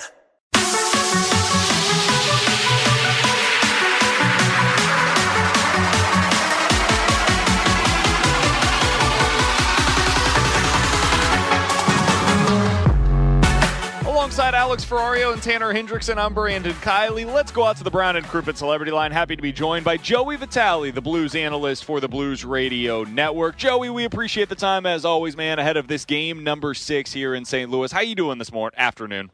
What's going on, guy? Hey, doing great, doing really good. Just off the rink a little bit ago. Uh, good vibes down at the Enterprise Center, and looking forward to Game Six here tonight. Joey, uh, it, it, looks like the Wilds are going to be going with Cam Talbot in net tonight. We saw the the change in the Blues mindset over the last couple of games, where it was basically get all of the pucks at the net because you know those rebounds are going to be coming off of uh, the blockers from Marc Andre Fleury. Does that change at all with Cam Talbot potentially in net? Uh, you know, it's maybe a little bit. You know, I think that um, Cam Talbot's rebound control is a little bit better than Marc Andre Fleury's. Uh, so I think that the Blues in the you know games one through five, they were trying to keep more pucks from the outside low and then drive into the front of the net. I actually think Cam Talbot is uh, pretty good at rebound control, and I think he's not quite as good uh, up and around the ears. And this is in the recent history where they have beat him the most was up high. He's a, he's a goaltender that typically likes to drop a little bit early. Uh, the last time he was at the Enterprise Center, if you remember, if Justin Faulk came down as Minnesota had a great uh, great lead in that game, and they kind of were controlling the whole pace. Justin Faulk comes down on the short side and just kind of rips it right past his eardrum. And I think that like a play like that kind of really jumps off the page as the kind of kind of goalie that Cam Talbot can be. You know, I, I think that Marc Andre Fleury has looked very good in this series. Um, I think this is more of Dean Evason trying to switch up the momentum of the series, much like Craig Berube did. But I think that if you really think about it, and if it doesn't go the way of the Minnesota Wild here tonight, did Dean Evason wait a little bit too long? I mean, the timing, the timing of a goaltender change to me is the way Craig Berube did it. You want to give it, a, give it a few, see how it goes, but you don't necessarily want to be putting a goaltender in a, in a, in a series when they haven't seen the first five games like tonight. And then, of course, he hasn't seen a lot of action in a long time, and now he's up against it's, it's an elimination game. So a lot of pressure. I mean, they're, they're going to find out what one thing's for sure what, what Cam Talbot is made of. Um, but I love the, the way our coach did it versus the Minnesota coach as far as the timing of when he decided to go to his backup with Binnington, of course, there um, after game three, and then um, excuse me, game two, and then from there has been it's been rolling pretty good. Uh, Joe, uh, we all know the success and struggles that Cam Talbot has had against the Blues, but from a player's perspective, can players have a goaltender's number? Like, th- can they know a weak spot on that goaltender and expose them? Yeah, I think it's a little bit in their head. You know, I think you can kind of, you know, quote unquote, kind of own a goaltender when you just feel feel confident. I think when you feel confident at, on a goaltender, typically you're going to shoot more. You're going to have more authority to throw it at the net. You know, I think of a player like let's just look in this series, for example, David Perron. The way he's he's always kind of had his former teammate Marc Andre Fleury's number for whatever whatever reason. Of course, they played together in Pittsburgh. They joined together again in Vegas. So he probably saw a lot in practice that a lot of players just did not see. So certainly the scouting report for David Perron and Fleury was out, and you know for David going to the series, knowing that, what did he do? He threw as many pucks at the net as possible because, again, when you have success against a certain guy, you're going to have the confidence to throw more pucks at the cage. And typically, when you throw more shots at the net, more are going to go in. So I think that that's where, when you have success against a goaltender, how if you're feeling confident, um, just the, the amount of shots you throw at the net are going to increase, which ultimately is going to add up to your success. Joey Vitale is our guest here on 101 ESPN. Game six tonight here in St. Louis. Uh, Joey, I did want to ask you about Robert Thomas and this Thomas Buchnevich Tarasenko line, which we saw reunited a bit in game number five, and it sounds like we're going to see them uh, together to start game six. What have you seen from them in this series, and is there anything that gives you uh, a belief that they'll be able to get things going offensively again here tonight? Well, I mean, from those three, I, I've seen nothing but um, in them playing better each and every game. You know, I think it was a slow start for for all three of them. I think especially Tarasenko, obviously, as he had a booming, you know, natural hat trick during that third period last game, he's obviously taken off. Pavel Buchnevich um, got a couple assists here recently, so he's starting to feel it here a little bit. And I think Robert Thomas, you know, although he's been off the score sheet from the goal standpoint, I think he has been making some really good plays as well. You know, I, I see the creativity coming. I think Craig Berube you know, breaking up that line for a little bit and then putting it back together kind of has reignited it. You kind of you kind of lose it and then you bring it back. I think sometimes that's just, the shakeup you need, and I think that's what he's done very well is kind of managing these guys, managing the minutes, and knowing sometimes they just need a breather, a little break, maybe a different look, and then you can always go right back to it. And certainly they have. I think since they've been back in that last game, uh, they've looked more cohesive. They're they're working together. I think that when you're working together and you get points, then you start getting point energy. We all see that with Tarasenko. I mean, Jordan Kyrou, David Perron is a streaky kid too. So I think that now that they found a little bit of success, I look for them to really have their motor going. You know, it really started there to me in Game Three when you saw Vladimir Tarasenko's legs start chugging along, and then last game was Pavel Buchnevich. I mean, that forecheck um, he had there on Middleton to beat into the puck to find Vladimir Tarasenko for the first goal of that period, first of his three that to me shows shows me little signs that a player is, moving. They're engaged in a game, and uh, not to mention, you know, he took a physical price too. Pavel Buchnevich lost his front tooth. He got all cut up there in that in that final third period as well. So we were all kind of joking about it on the plane that he couldn't get much uglier, and of course he laughed at it as well. Um, so I can say that because he laughed. But you know, I think just things like that. You know, guys are paying the price right now. I mean, you see Ryan O'Reilly, you see this team, you see the way they're moving, you see the way they're they're starting to grab the soul of the Minnesota Wild, you know, and, and this is this is something you you hear about a lot in playoff hockey is you're not trying to you're not trying to steal victories from the other team. You're trying to at the end of the day you're trying to steal souls. And what that means is like I think that the Blues did it best last game, where it was a two-two game heading into that third. Um, but then all of a sudden, Tarasenko's line comes alive, and then Minnesota just they had nothing. They they, they just had nothing in that that third period, and you felt that their their soul was taken in that moment because you know, you knew Ryan O'Reilly's line was going, and then all of a sudden Jordan Kyrou came alive a couple games into this series, and now here comes Tarasenko, and you just felt you felt Minnesota's bench just kind of crumble, knowing that you're getting scored on from three different lines, and here is that depth that we kept hearing about heading into this series. Although it wasn't visible in the first couple games, now it's starting to come alive, and you just felt that that team was just demoralized, like they just didn't have anything else to give. Um, they can't lean on Kaprizov forever. You know, Minnesota Wild to me have really just um, shrunken into a very one-dimensional team. I mean, even look at last game. Yeah, it's a close game into the third period, but both their goals came from their star player, who's been the most noticeable player in the series. But they're also on the power play. I mean, five on five. It just, it just to me St. Louis is a better team, and and they're really starting to show it, and the depth's starting to come alive, and they're starting to produce on different levels and different layers, and especially with the final change here tonight. Um, you know, mark my words, this Blues team, they're going to look to take souls early in this one. Joe, final one from me. The NHL is all about trends and the playoffs specifically. Are we starting to see a trend where maybe the fourth line isn't as impactful as it's been in years past? Because Calgary last night played 11 forwards and seven defensemen. The Rangers did it as well. And of course, the Blues were kind of the trend starters with that. Yeah, you know, I think it's just different. You know, it's just different every year. It's different every series, different every game. You know, I know that I know it's fun to look at numbers. It's, it's fun to look at, you know, in recent past, you know, this is what we've been on game six or, you know, of all the game clinch, our series clinching games on home ice, this is what the Blues record is. Sometimes you see trends, sometimes you don't. You know, I, I had a guy once tell me, you know, all this stuff that we talk about in playoffs, um, it, it's entertaining. It's, you know, for people like, you know, BK, you, me, and Alex, we, we talk about in the air. It's, it's fun to kind of compare. But the reality of it is, um, he said it's, it's very similar to when you go to Vegas, you know, and you look at the roulette table and you see the screen right by the spin the wheel thing, and, and it has all the numbers, the last 15 numbers, whatever it is. And let's just say you, you, you see the last 12 numbers and they're all red, right? Of course, uh, you know, anyone would look at that and be like, well, the last 12 have been red. It's got to be red. Red's hot, right?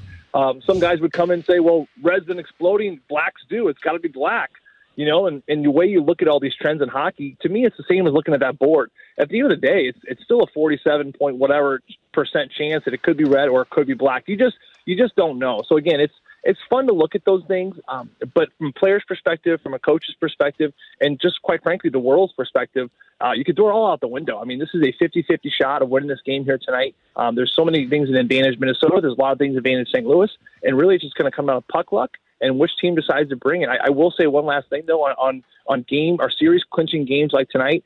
Um, it's a fragile team that's up against the brink. Um, it's not necessarily just desperate. It's I'm going to say it's fragile. It could go one way or another. I mean, as soon as you bury them early, if you can get a couple goals early, what what does the Minnesota Wild players start thinking? They start thinking summer vacation.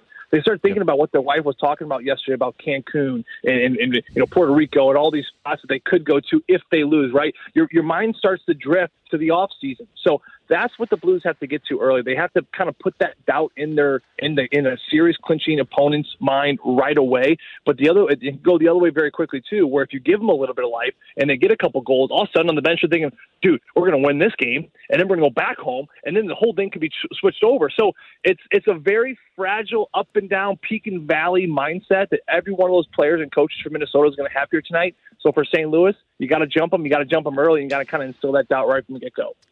Time for the Blues to get that one, two, three Cancun moment for the Minnesota Wild tonight. Joey, we appreciate the time as always, man. We look forward to seeing you tonight here at Enterprise, and we'll talk with you again soon, man. Thanks, BK. Thanks, Alex. You guys have a great day. Absolutely. Same to you. That's Joey Vitale joining us here on 101 ESPN. We'll get to the junk drawer here in about five minutes or so. Uh, but, Alex, I was just going through some of the numbers from uh, Cam Talbot this season to kind of look into, okay, what, what's the biggest difference between what he did and what Marc Andre Fleury was as a goalie? Cam Talbot, when you, in terms of the numbers, is as average as an average goalie can be everything that he did this year, he did at an average level. High danger shots against, when it came to the rebounds, anything that you can do as a goalie. He was basically like, if you did to create a player on NHL 22, and you put everything to average in terms of like the the skill levels, that would be Cam Talbot. That's who you're going up against tonight. Well, I never do that on NHL 22. I always create Alex Ferrario and make him a superstar. Why wouldn't I do something like that? But but you're right. I, I mean, Cam Talbot doesn't blow anybody away with the way that he plays. I mean, that's why Marc Andre Fleury was the guy that got the start. Some people will look at it as, you know what, Cam Talbot should have been the guy that started game one because he was the better goaltender, with the exception of the two games against the Blues since the trade deadline. But I think the Blues, I, I, I don't even think the Blues see a name in between the pipes. They just see an object that they've got to find a way to get the puck past. And that's what Joe was just talking about there. It's what Berube talked about in the regular season kill their will. You find a way to kill their will, you do it in the first period. I don't even know if it needs to be two goals. I think one goal could get this Minnesota Wild team thinking, my God, man, I just don't know if we've got this anymore. So the Blues got to find a way to jump on that really quick to find a way to kill their will, and they have the opportunity with Cam Talbot. In 10 minutes, we're talking about the Cardinals and a potential big trade that has been explored surrounding Xander Bogaerts. Does it make sense for the Cardinals to do so? Jon Morosi joined Carricker and Smallman earlier today, and he said he thinks it is the perfect fit for Xander Bogaerts. I'm not sh- so sure I agree. We'll discuss that coming up at 1 o'clock. But next, let's dive into the junk drawer here on 101 ESPN. We're right back to the BK and Ferrario podcast, presented by Dobbs Tire and Auto Centers on 101 ESPN. Let's open it up. The junk drawer with BK and Ferrario. Brought to you by Together Credit Union. Pay yourself with every purchase. Open an Achieve It checking account today.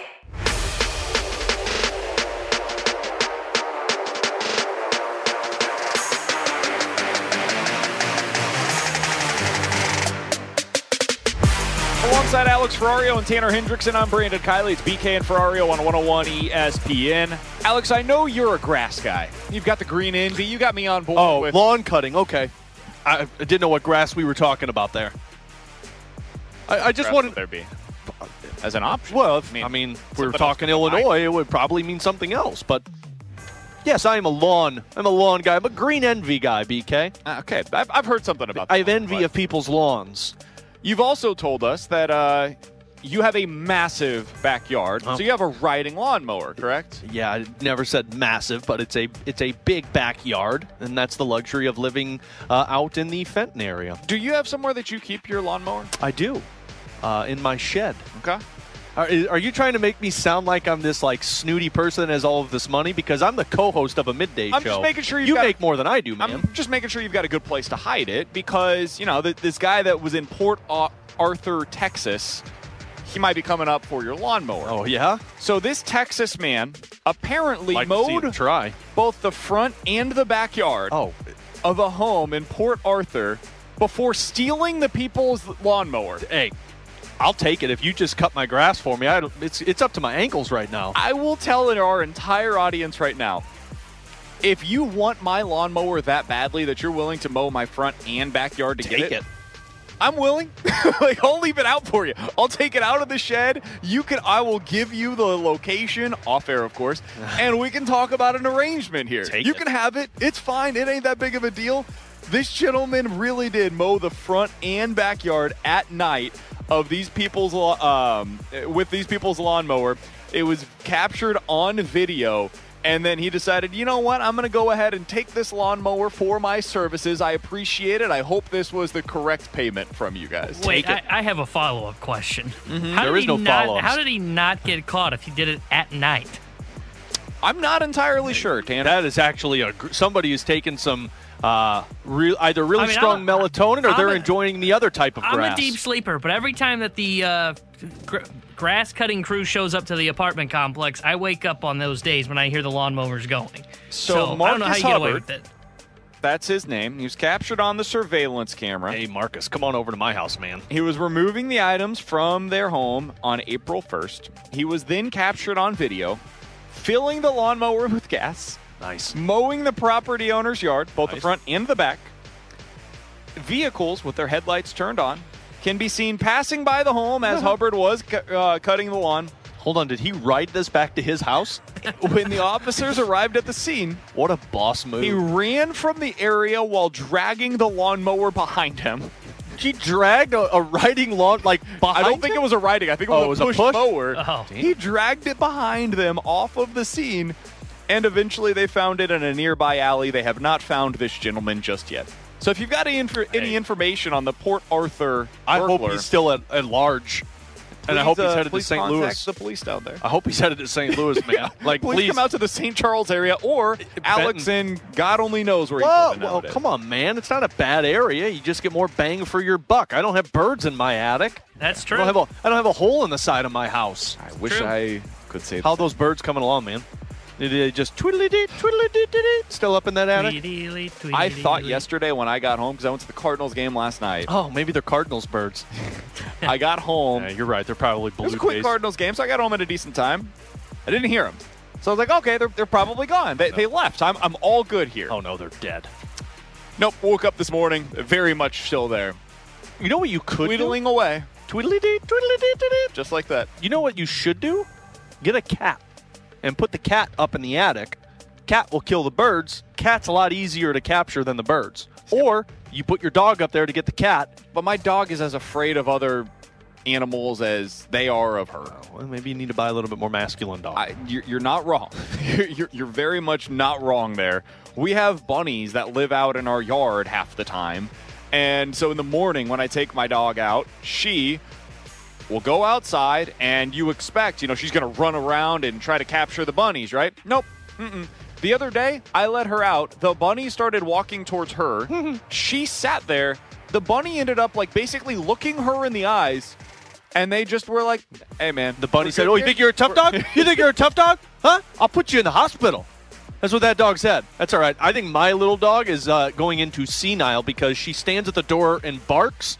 And then when we open the door up for her to go outside, she turns and walks the other way. That checks out. So I think That she's going into senility. Somebody said the birds are the ones that turned the ring light on in my house. Oh, yeah. It's all oh, that's starting to come possible. together. Oh. It's all, the the Your ghosts tinfoil are actually theories are all coming together. Coming up in about 15 minutes or so, as the playoffs become higher scoring, does that make the fourth line less valuable? And if so, does that mean Craig Berube was actually a little ahead of the trend on this one? We'll talk about that coming up at 115. But next, Jon Morosi explained on Carricker and Smallman why Xander Bogaerts, that would be a great fit here in St. Louis. I'll explain why I'm not sure I agree with him. We'll do that next here on 101 ESPN. We're right back to the BK and Ferrario podcast, presented by Dobbs Tire and Auto Centers on 101 ESPN.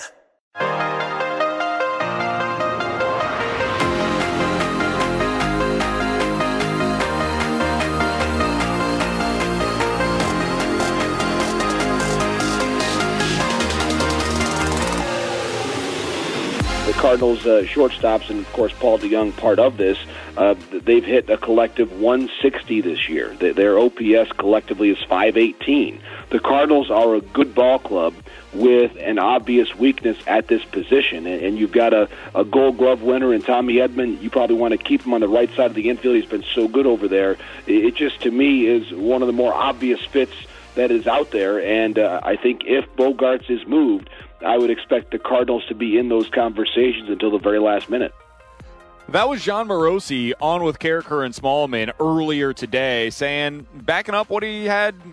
He didn't report it, but he suggested earlier this week that the Cardinals would make a lot of sense if somebody is going to trade for Xander Bogaerts. And alongside Alex Ferrario and Tanner Hendrickson, I'm Brandon Kiley. It's BK and Ferrario on 101 ESPN.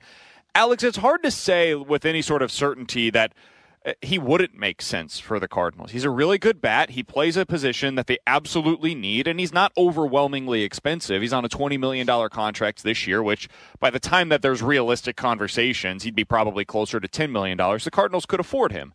But it's going to cost a lot in prospects currency to be able to acquire a guy like uh, Xander Bogaerts. It's probably going to cost one of Liberatore or Gorman. And you'd also have the question about do you end up re signing him to a massive contract after the season? Because he's a guy that is going to probably opt out of his deal. And then there's maybe the biggest issue with trading for Xander Bogaerts. Alex, since 2016, there are 21 qualified shortstops in Major League Baseball. Of those 21, how many do you think have been worse defensively in terms of defensive runs saved than Xander Bogaerts? Well, because you're bringing it up, I'm going to say none. I think all have been worse than Xander Bogaerts, is what you're trying to tell me here. Xander Bogaerts has been the worst. I think that's what you were trying to get at there, Tanner.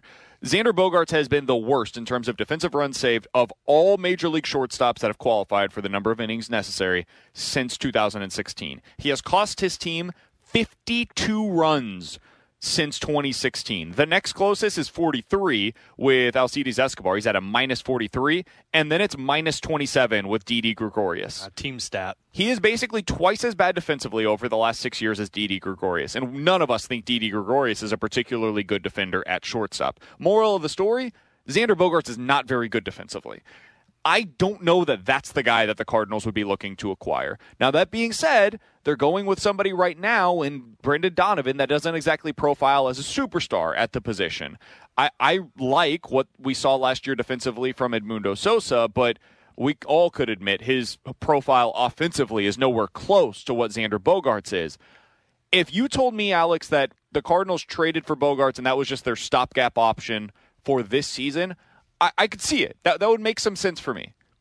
But I don't know that they're the type of team that would be willing to give up the cost certainty with a Gorman or a Liberatore for half of a season of control on Xander Bogaerts. I think they would have to get the long term deal done with him, and I don't think a long term deal with Bogaerts makes sense here in St. Louis. That's the place that I've come to. I don't think that this makes sense for the Cardinals. Yeah, I mean, I, I didn't know that that error stat. That's a really great stat by you. I mean, that definitely is a little concerning considering he would be statistically the worst shortstop.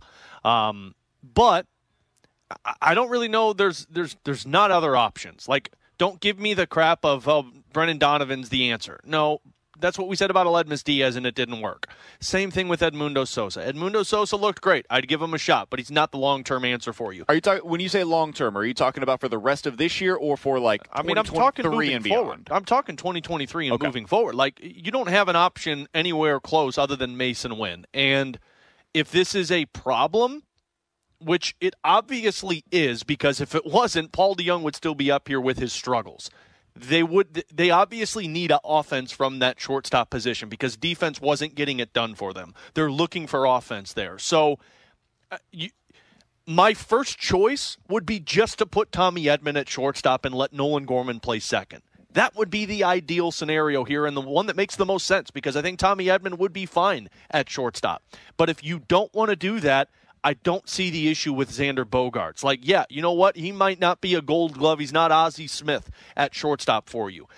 Uh, maybe he would be worst case scenario at that position defensively, but I'll take the defensive errors if my guy's going to be hitting 300 for you. But I also know that that, that long term contract isn't ideal for this Cardinals team. So there's a lot of what ifs that go into this.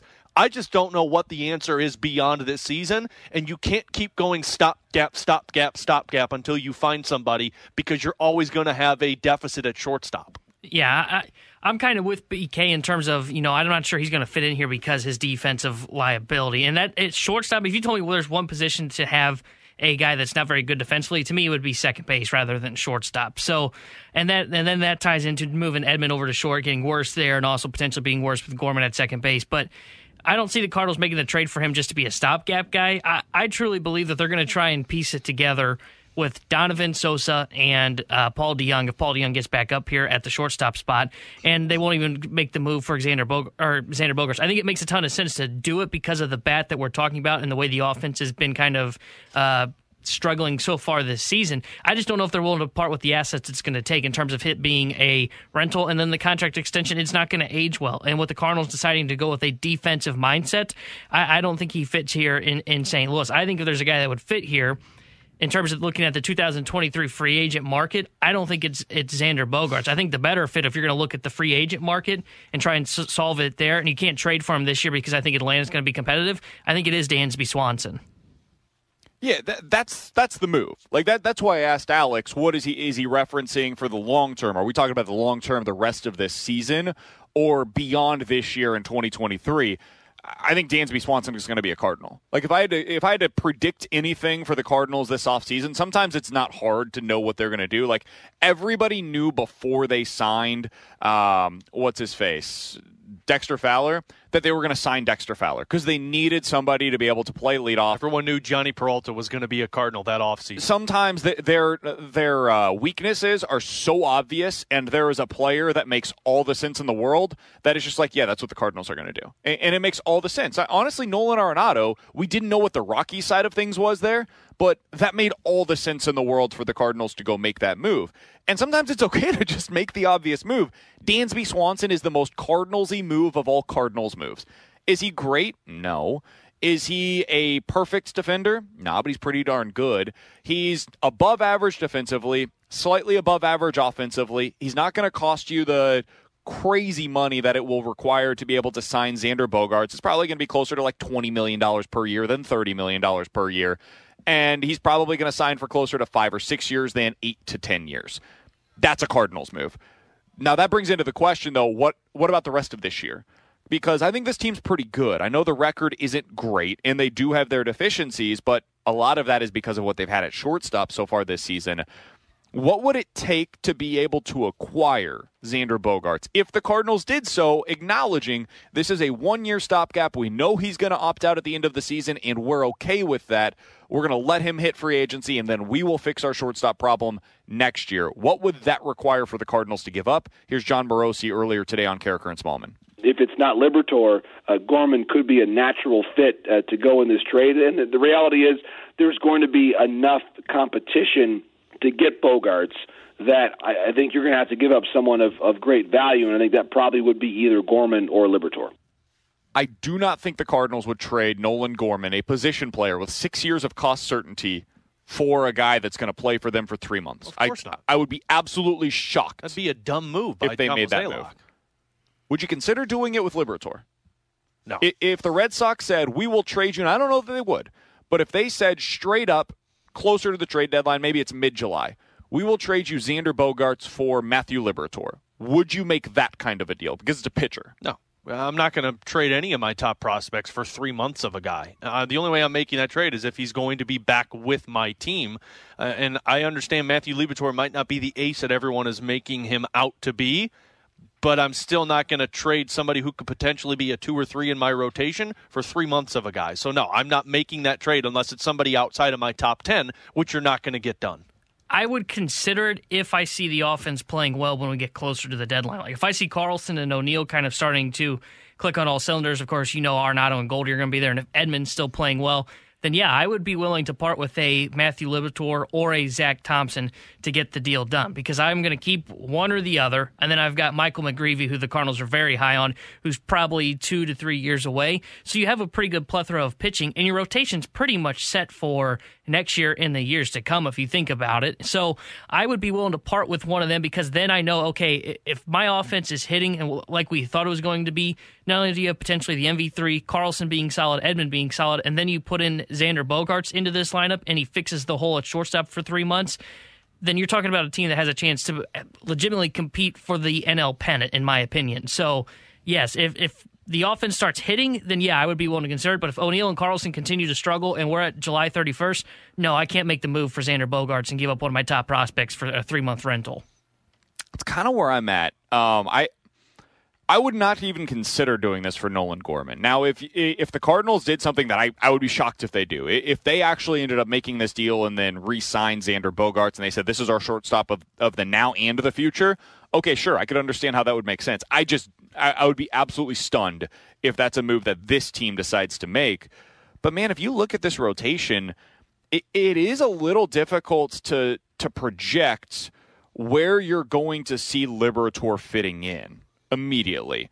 Like you've got Miles Mikolas right now who's pitching incredibly well. He's got one more year left on his contract. Steven Matz was just signed in the offseason. You expect to be see him as part of your rotation for the foreseeable future. Jack Flaherty has another year of control for him in your rotation. You look at a Dakota Hudson. He's got a little bit of time left here in St. Louis. We'll see what happens with Jordan Hicks. He's got another year left. And then you've got all of those guys that are in single A right now that are probably about two years away from potentially being ready. Uh, You're starting to get crowded in that rotation mix. So if you decided, you know what, we actually think that it makes more sense for us to use this asset to fill a hole that we currently have, I could understand how that makes some sense for them.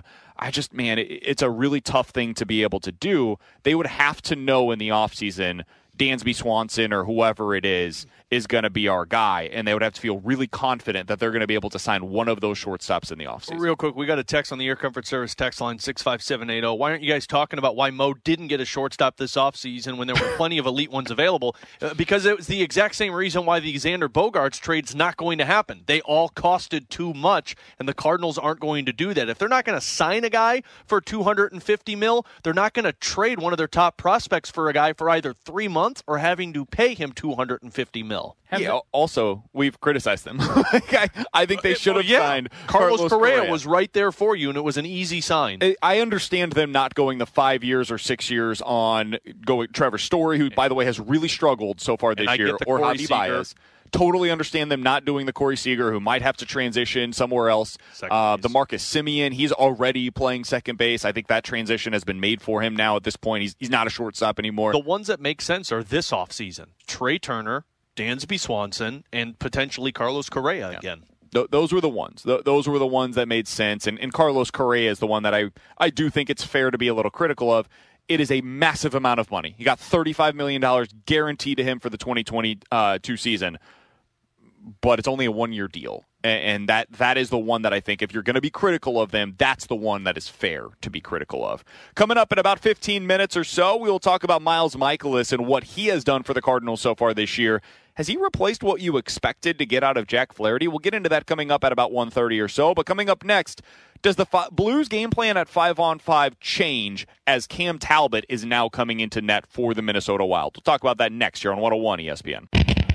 We're right back to the BK and Ferrario podcast, presented by Dobbs Tire and Auto Centers on 101 ESPN.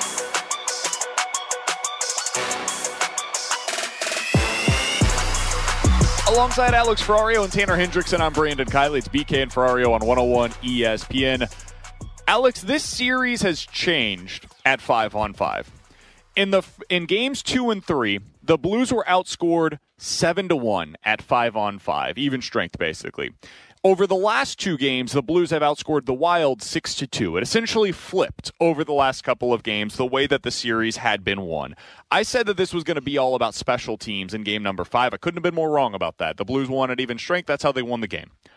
Does that change at all in your mind with Cam Talbot coming into play tonight, most likely for the Minnesota Wild? No, I don't think so. I think what they did to beat Marc Andre Fleury is what they need to do to beat Cam Talbot. Uh, In, in frankly, it's how you beat any goaltender in the National Hockey League. I mean, Craig Berube laughs at the question all the time, but like that's the approach when you face a goaltender: is get bodies in front of the net, take his eyes away, and make it difficult for him. But I think for Cam Talbot, you got to imagine there's a little shakiness going into this with Cam to the point of you haven't played at all this postseason. You know that you have struggled. Like I think the decision from Dean Evason, if Minnesota was taking on anybody but St. Louis in the first round, I think Cam Talbot would have started Game One but I think they they had the knowledge that Cam Talbot struggled in the Winter Classic against this team and lost both games in overtime against this team. So they said, ah, we're going to go with Marc Andre Fleury, who's got a little bit better of a, a record against St. Louis. There's going to be some shakiness in there. And I said it earlier, I, I don't believe the Blues know. Well, they'll, they'll know, but I don't think they care who's in between the pipes. I think it's just an object for them. Now, but the Blues have the opportunity to exploit this mismatch to where Cam Talbot's given up goals off of the rush with this Blues team. They've been able to create a lot of open ice opportunities on Cam Talbot. But I think the game plan stays the same at five on five. It's it's put the puck in front of the net and create those rebound opportunities. And when you do that, you're going to beat no matter who is in between the pipes for the opposition. So I always find it interesting. Anytime you ask an athlete who who was the guy, like I I love asking pitchers this, who's the guy that gave you the most trouble at the plate? And they'll they'll be able to name it right off the bat. And sometimes it's just the most obscure player, and, and it's like uh, this guy I just couldn't get him out. I don't know why. He had a 200, 220 batting average in his career, but every time against me, he basically became Barry Bonds.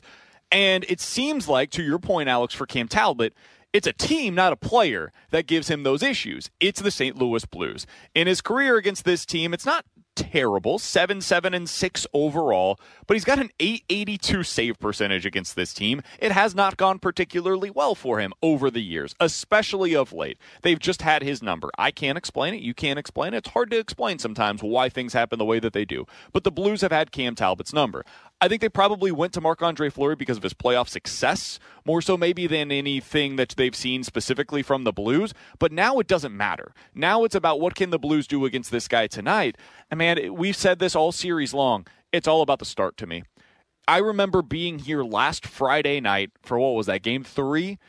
And the Blues got off to that sluggish start. There were a couple of breakaways that go the other direction, and this arena was stunned absolutely su- stunned. It sucked the life out of the arena, They- and they never got back into it really.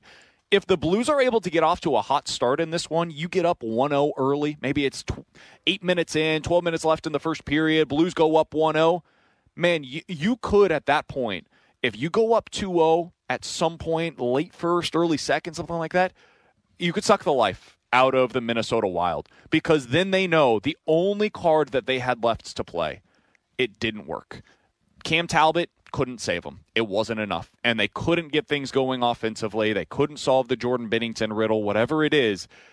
I- think that if the Blues are able to get going early, that's going to be the game changer to me. Absolutely. I mean, Joe Vitale said it to us. You got to suck or take the soul from the opposition. It, sounded eerily similar to the storyline of the Avengers movie, but whatever it might be, uh, Joey basically said, like, you, you kill the will of the opponent. It's what Craig Berube has talked about. And that's why uh, the starts have just been the most important thing for every team in this series. I I mean, still, through five games, the team that scores first wins the hockey game. Now, the only difference is in game five, the Blues would not or the Blues would score first, but they would have to make a comeback, which was the first comeback in this series. But in a, in a situation like this, and again, this is where the experience comes into play for the Blues because the O'Reillys, the Perrons, um, the guys who have been on the team for the Blues in 2019 that closed out the series on home ice in Game Six against Dallas and San Jose, um, those are the guys that know the importance of this game tonight, and they know the importance of the first shift. I think there's going to be two storms that the Blues are going to have to weather in this one. It's going to be the first five to ten minutes in the first period because Minnesota's going to come out trying to hit everything, and the Blues can exploit that. And it's also going to be that last ten minutes of the third period. Whether they're up or down, they're going to have to find a way to weather that storm of the Minnesota Wild. And I think if they can find ways to do that, you put the momentum on your side early, and I don't know if Minnesota's going to be able to steal that back. Alongside Alex Ferrario and Tanner Hendrickson, I'm Brandon Kiley. Lots of Blues coverage throughout the day today, right here on 101 ESPN. The Fast Lane will be live from Enterprise Center, following us from 2 to 6 o'clock. We'll have your Blues playoff preview from 6 to 7, and then from 7 to 7.30, you will have a special edition of the Last Minute Blues podcast. 7.30 to 8.30 is your typical Blues pregame with Alex Ferrario, Tanner Hendrickson, and myself. And then at 8.30, we'll have the puck drop right here on your home for the Blues, 101 ESPN. Coming up in about 15 minutes or so, we'll get to the BK and Ferrario rewind. But next, if you could put some pixie dust, Alex, some magical pixie dust on any Cardinals player and he suddenly becomes his peak form, who would you go with? We'll talk about that next here on 101 ESPN. We're right back to the BK and Ferrario podcast, presented by Dobbs Tire and Auto Centers on 101 ESPN.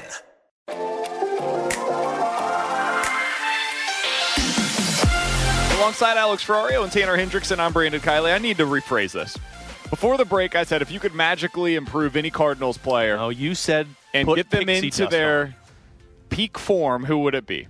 The answer to that question is, of course, Albert Pujols, because you've got the best right-handed hitter of the last 20 years. So, yeah, I, I understand. Have there been a lot of texts peak coming in? Yes, peak form. You would obviously take that version of Albert Pujols. Dang it, I gotta go what back I to the mean drawing is what. Board. Okay, what peak you form of believe the to be their current peak form. Albert Pujols is not going to go back. I, I don't think to being the best hitter in baseball again. So uh, let's put it that way. Whatever you believe to be the the best version of that current player. Who would you put the magical pixie dust to get that version out of them right now? Alex, I'm going to start with this one, and I'm going to take what I would imagine you guys probably would think is the obvious candidate. It's Tyler O'Neill. Albert Pujols. Tyler O'Neill's peak form right now is basically what we saw last year, where he can be a 35 home run hitter. He could hit 90 plus RBIs for you, be a middle of the order bat, steal 15 bags, play gold glove defense for you in left field. They're just not getting that from him right now. Earlier today, he had the bases loaded. Albert Pujols took a 10 pitch walk, and he went up there and was it three pitches that he struck out on? I believe he struck so. out on three or four. I don't remember if it was three or four pitches. He just does not look right mentally right now. I don't think there's anything physically wrong with him. I don't think it's a swing issue. He's just maybe it's timing. I don't really know what the explanation is, but he's already had at least two, maybe three quote unquote work days so far this season, including one yesterday. And it's just not clicking for him. And I can't explain why. So if I could just put some magical pixie dust on Tyler O'Neill and he became basically what he was last year, I think that solves a lot of the issues that the Cardinals are going through offensively right now. Yeah, I I mean, honestly, I think he's the only option with this because I I don't really know any. I mean, maybe Dakota Hudson, but I mean, I, I don't think Dakota Hudson has. Boy, there's your been, love for your boy Dakota uh, Hudson well, right there. No, I'm just I'm going back to pre Tommy John surgery, but I, I mean, I don't even think he's been a liability for this team this season. Well, you want to make a John Gant reference again? I'm again? kidding, I'm kidding. Maybe worry about the guy on the mound who's a liability. my concerns with him are much more long term than they are what he's been so far this year. His results have been fine. They I have just- not hurt you. I just don't know. I mean, maybe you'd say Paul DeJong in this circumstance, so you can get the 30 home run hitter. But I mean, even then, I don't know if that would really make that much of a difference. I think the proper answer here is Tyler O'Neill. I- I just don't know. Another one might be Steven Matz. Yeah, but I mean, I feel like we're we're getting Steven Matz. Like we're getting two thirds of the time we're getting Steven Matz. It's just that one outing every third start that he just blows up and is gone in the second inning. Fair. Uh, but the other thing, strangely enough, and I apologize for cutting you off here, Alex. He's through five innings now, and he's allowed one earned run. It looked like an abject disaster early on in this uh, in this start. The results have actually been fine now. Well, this is the Steven Matz though. Now next start when we see Steven Matz, it's going to be eight runs in two innings and he's out. So like Okay. that that's just what we've gotten with this. I, I- I just I don't know. Maybe I'm missing somebody. There's just there's nobody else that I can sit here and think of and say who do I want back to peak form other than Tyler O'Neill because. I mean, you've got the guy hitting fifth in your batting order right now. At one time this season, he was hitting sixth. He's hitting sixth today. Is too. he? Oh, so he's sixth today. It's pretty obvious that something is not right with Tyler O'Neill. I, I guess my concern comes into play of so we've got Paul DeJong who's struggling, you've got Tyler O'Neill who's struggling, and you've got Dylan Carlson who's looking a little bit better but still struggling. Yeah, he's been. I think he's batting 330 over his last like 10 games. So or he's so. got- he's Starting to starting pick to up. turn it around. And, and I know everyone is going to think, oh well, Ferrario's about to blame Jeff Albert. Thank God, but but like you can't because Tommy Edman's hitting, Brendan Donovan has come up and hit, Juan Yepez has come up and hit, and you've got Arenado and Paul Goldschmidt. I would just really start to get concerned if I'm Oli Marmol on the hitting side of things of what is wrong with Tyler O'Neill. Maybe he's just a late bloomer like Paul Goldschmidt is. Maybe. I think that's the hope. Yeah, that- that If definitely. not, you're in trouble. Yeah, if not, you don't have. That's the whole reason. Remember last year we did the 20 most important Cardinals. The reason I had DeJong at one was because he was going to be that cleanup hitter for you. If you don't have Tyler O'Neill hitting his peak, he's not. You don't really have a cleanup hitter on this team. So if he can't, if you can't get him back to form like he was last year, I mean, like today they've got Juan Yepez hitting cleanup for them. Look, Juan Yepez is a good hitter. Is he really going to be a cleanup hitter for this team down the stretch? I, I don't think so. Is he really a guy that I think he might be you? batting second later on. Maybe, maybe. I, I, but like if I if I told you Juan Yepez, would you really view that as like a uh, scares the pitcher to throw to the cleanup hitter for the St. Louis Cardinals? Look, I get it, he's hot now, but he doesn't terrify people. Tyler O'Neill, what he did last year. Scares people. Dylan Carlson, if he can get back to form, that's another guy that I would consider throwing some of this pixie dust on, just because if he could get back to what he did last year, you're talking about this lineup being a little bit stretched out. And I get it, he's playing better of late, but his numbers still aren't reflecting of what he was able to put up last year. Because I think he's got 20 home run power, can drive in 70 to 80 RBIs, and right now he's not showing that for. He's only got one home run on the year. So if you can get those two guys going again, then this lineup really starts to lengthen out. But if you don't, you're going to have some holes, and you're only going to like right now. I'm not sure I would pitch to Nolan Arenado. I, I would make Juan Yepez beat me. And honestly, when uh, Albert was up today with I think it was first and second before he drew the walk, I would have pitched around him to take on Tyler O'Neill. Now, honestly, they didn't truly do that. They did walk Albert, but I would have pitched around Albert Pujols in a lefty versus righty matchup and gone against Tyler O'Neill, Tyler O'Neill right now, just because he's struggling and can't seem to get things going. And that's where, like, Uh, let's talk about this against right handed pitching because that's what you see about 70% of the time in Major League Baseball. Like, you look at the top four in your order, I think you're fine. Edman, Goldie, Arenado, Yepez. And you can, I, I think I would probably construct it a little bit differently. Like, if, if, they actually believe in, in Juan Yepez, I think he's eventually going to be either your two or your three hole hitter. I do not think he'll bat cleanup. I think that's probably where Nolan Arenado ends up again. He, it's kind of the equilibrium where he always reverts back to that that cleanup hitter. That that's where he wants to be. It's where I think he will eventually be. The problem is against right-handed pitching, Albert's not going to be in the lineup. Tyler O'Neill hasn't been performing. Dylan Carlson maybe would be your five-hole hitter, but even even last year against right-handed pitching, that's where he was weaker. So you just don't have a clear-cut five-six in your order right now, and that needs to be O'Neill and Carlson. Those are the two guys that should be in that spot where you've got every game you know six guys we really trust in our order, and if you can get to that point you're in a place where your lineup is fine. That's not going to be an issue for you. But until you get there, this or, this lineup is like today going to be hit and miss, man. You've just got too many guys that are not consistently going to the plate with any sort of confidence right now. And I don't know how they get out of that, but if you could have anybody just turn it on right now and you feel good about where your lineup is, it, it's it's I think it is Tyler O'Neill. He's the guy that changes the way that this lineup looks. Absolutely, and, and you know I don't want to overreact and start hitting panic buttons, but like um, if you can't find a way to hit today, you're going to lose two or three to the Baltimore Orioles, and it's solely going to be because of your offense. And I don't want to hear any more about the pitching that they're going up No. against. Oh, like had I good just stuff is today. ridiculous. Good stuff today. no, from the get the hell out of here. Brady Aiken is not good stuff. Man, I I just I'm not even sure. Uh, was that like his they name? they did this against Kyle Yeah. Bradish as well, where it was like, yeah, this guy's really young. He's really man, it's Kyle Bradish. He scored two runs against him. Scored none against Pablo Lopez, who's good. I understand he's a very good pitcher. None against Chris Bassitt. None against Merrill Kelly. None against Brad Keller. Those guys are like number two or three starters. You got to do something against them. I'm not saying you got to put up seven runs against Brad Keller. Can you get me three? Can you can you give can you at least get to the like least the most amount of runs that they can give up where, where it's still a quality start.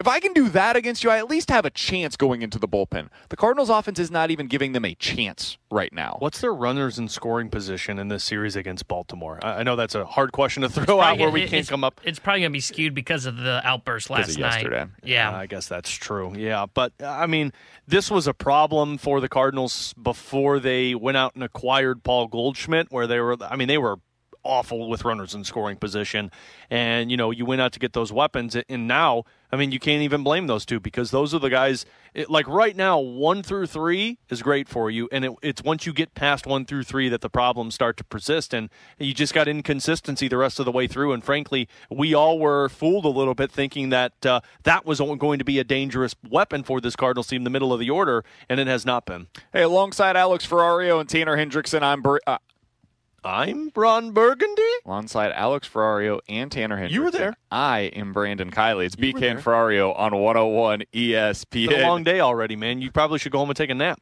Nope, I'm gonna be here out out here all day long. Coming up from two to six, the fast lane's gonna be live from Enterprise Center. If you've got tickets to game number six tonight, be sure to get out here a little bit early. Enjoy the Bud Light happy hour pregame party at the Anheuser Busch Beer Garden, beginning two hours prior to puck drop. Enjoy live music, food, and drink specials, and stop by the 101 ESPN table to get registered to win a signed Blues jersey. Coming up next, let's hit the BK and Ferrario rewind here on 101 ESPN. We're right back to the BK and Ferrario podcast, presented by Dobbs Tire and Auto Centers on 101 ESPN.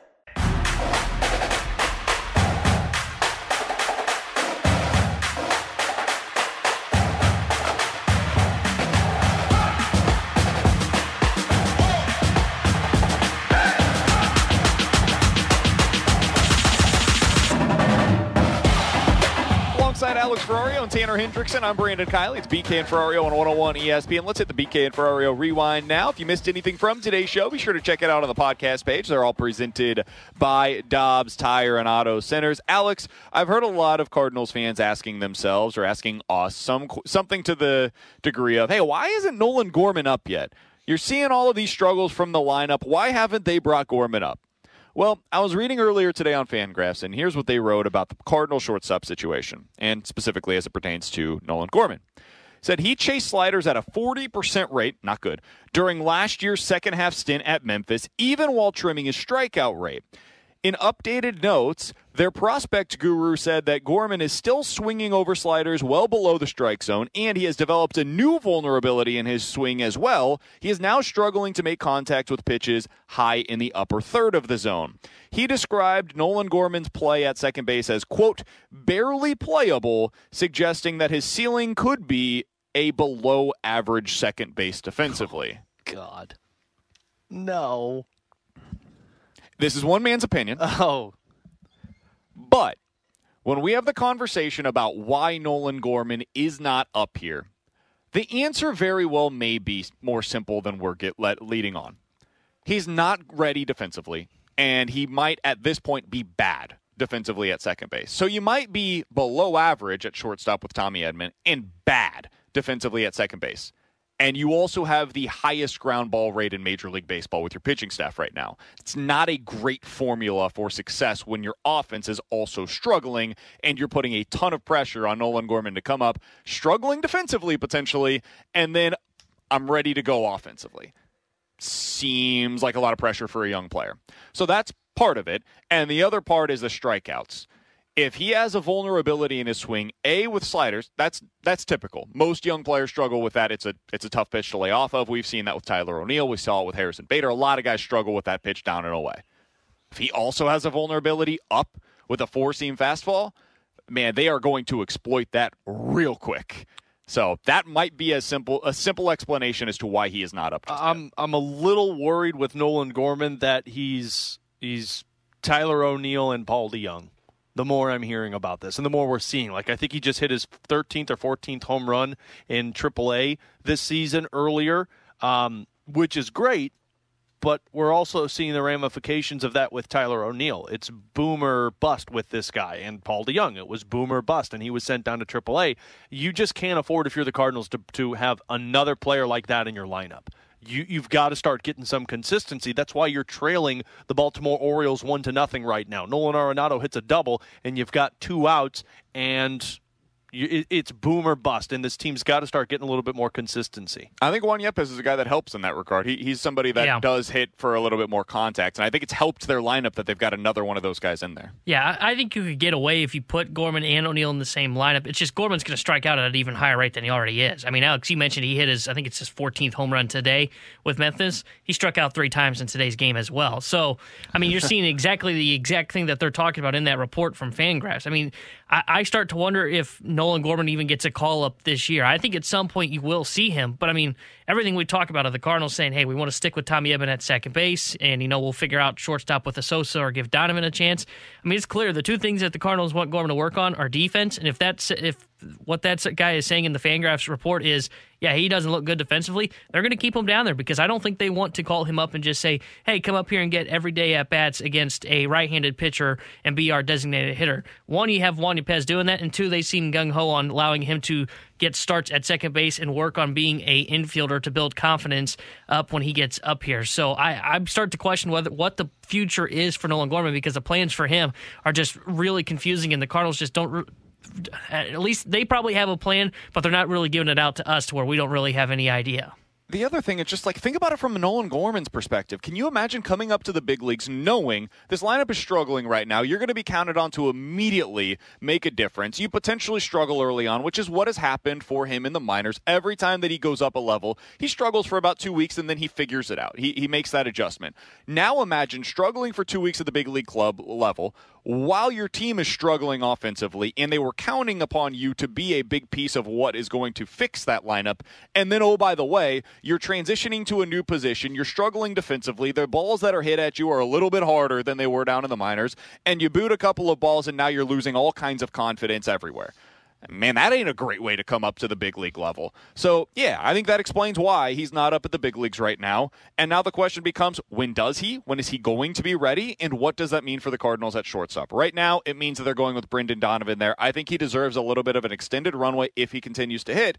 And if not, I bet you we see Edmundo Sosa here pretty soon. That's as simple as it's going to be. For Alex Ferrario and Tanner Hendrickson, I'm Brandon Kiley. We will be back with you coming up at 6 o'clock for the Blues playoff preview show, the Last Minute Blues podcast at 7. Pregame starts at 7.30. Puck drop for game number 6 right here on 101 ESPN at 8:30. Coming up next, it is the Fast Lane live from Enterprise Center here on 101 ESPN. You've been listening to the BK and Ferrario podcast, presented by Dobbs Tire and Auto Centers on 101 ESPN.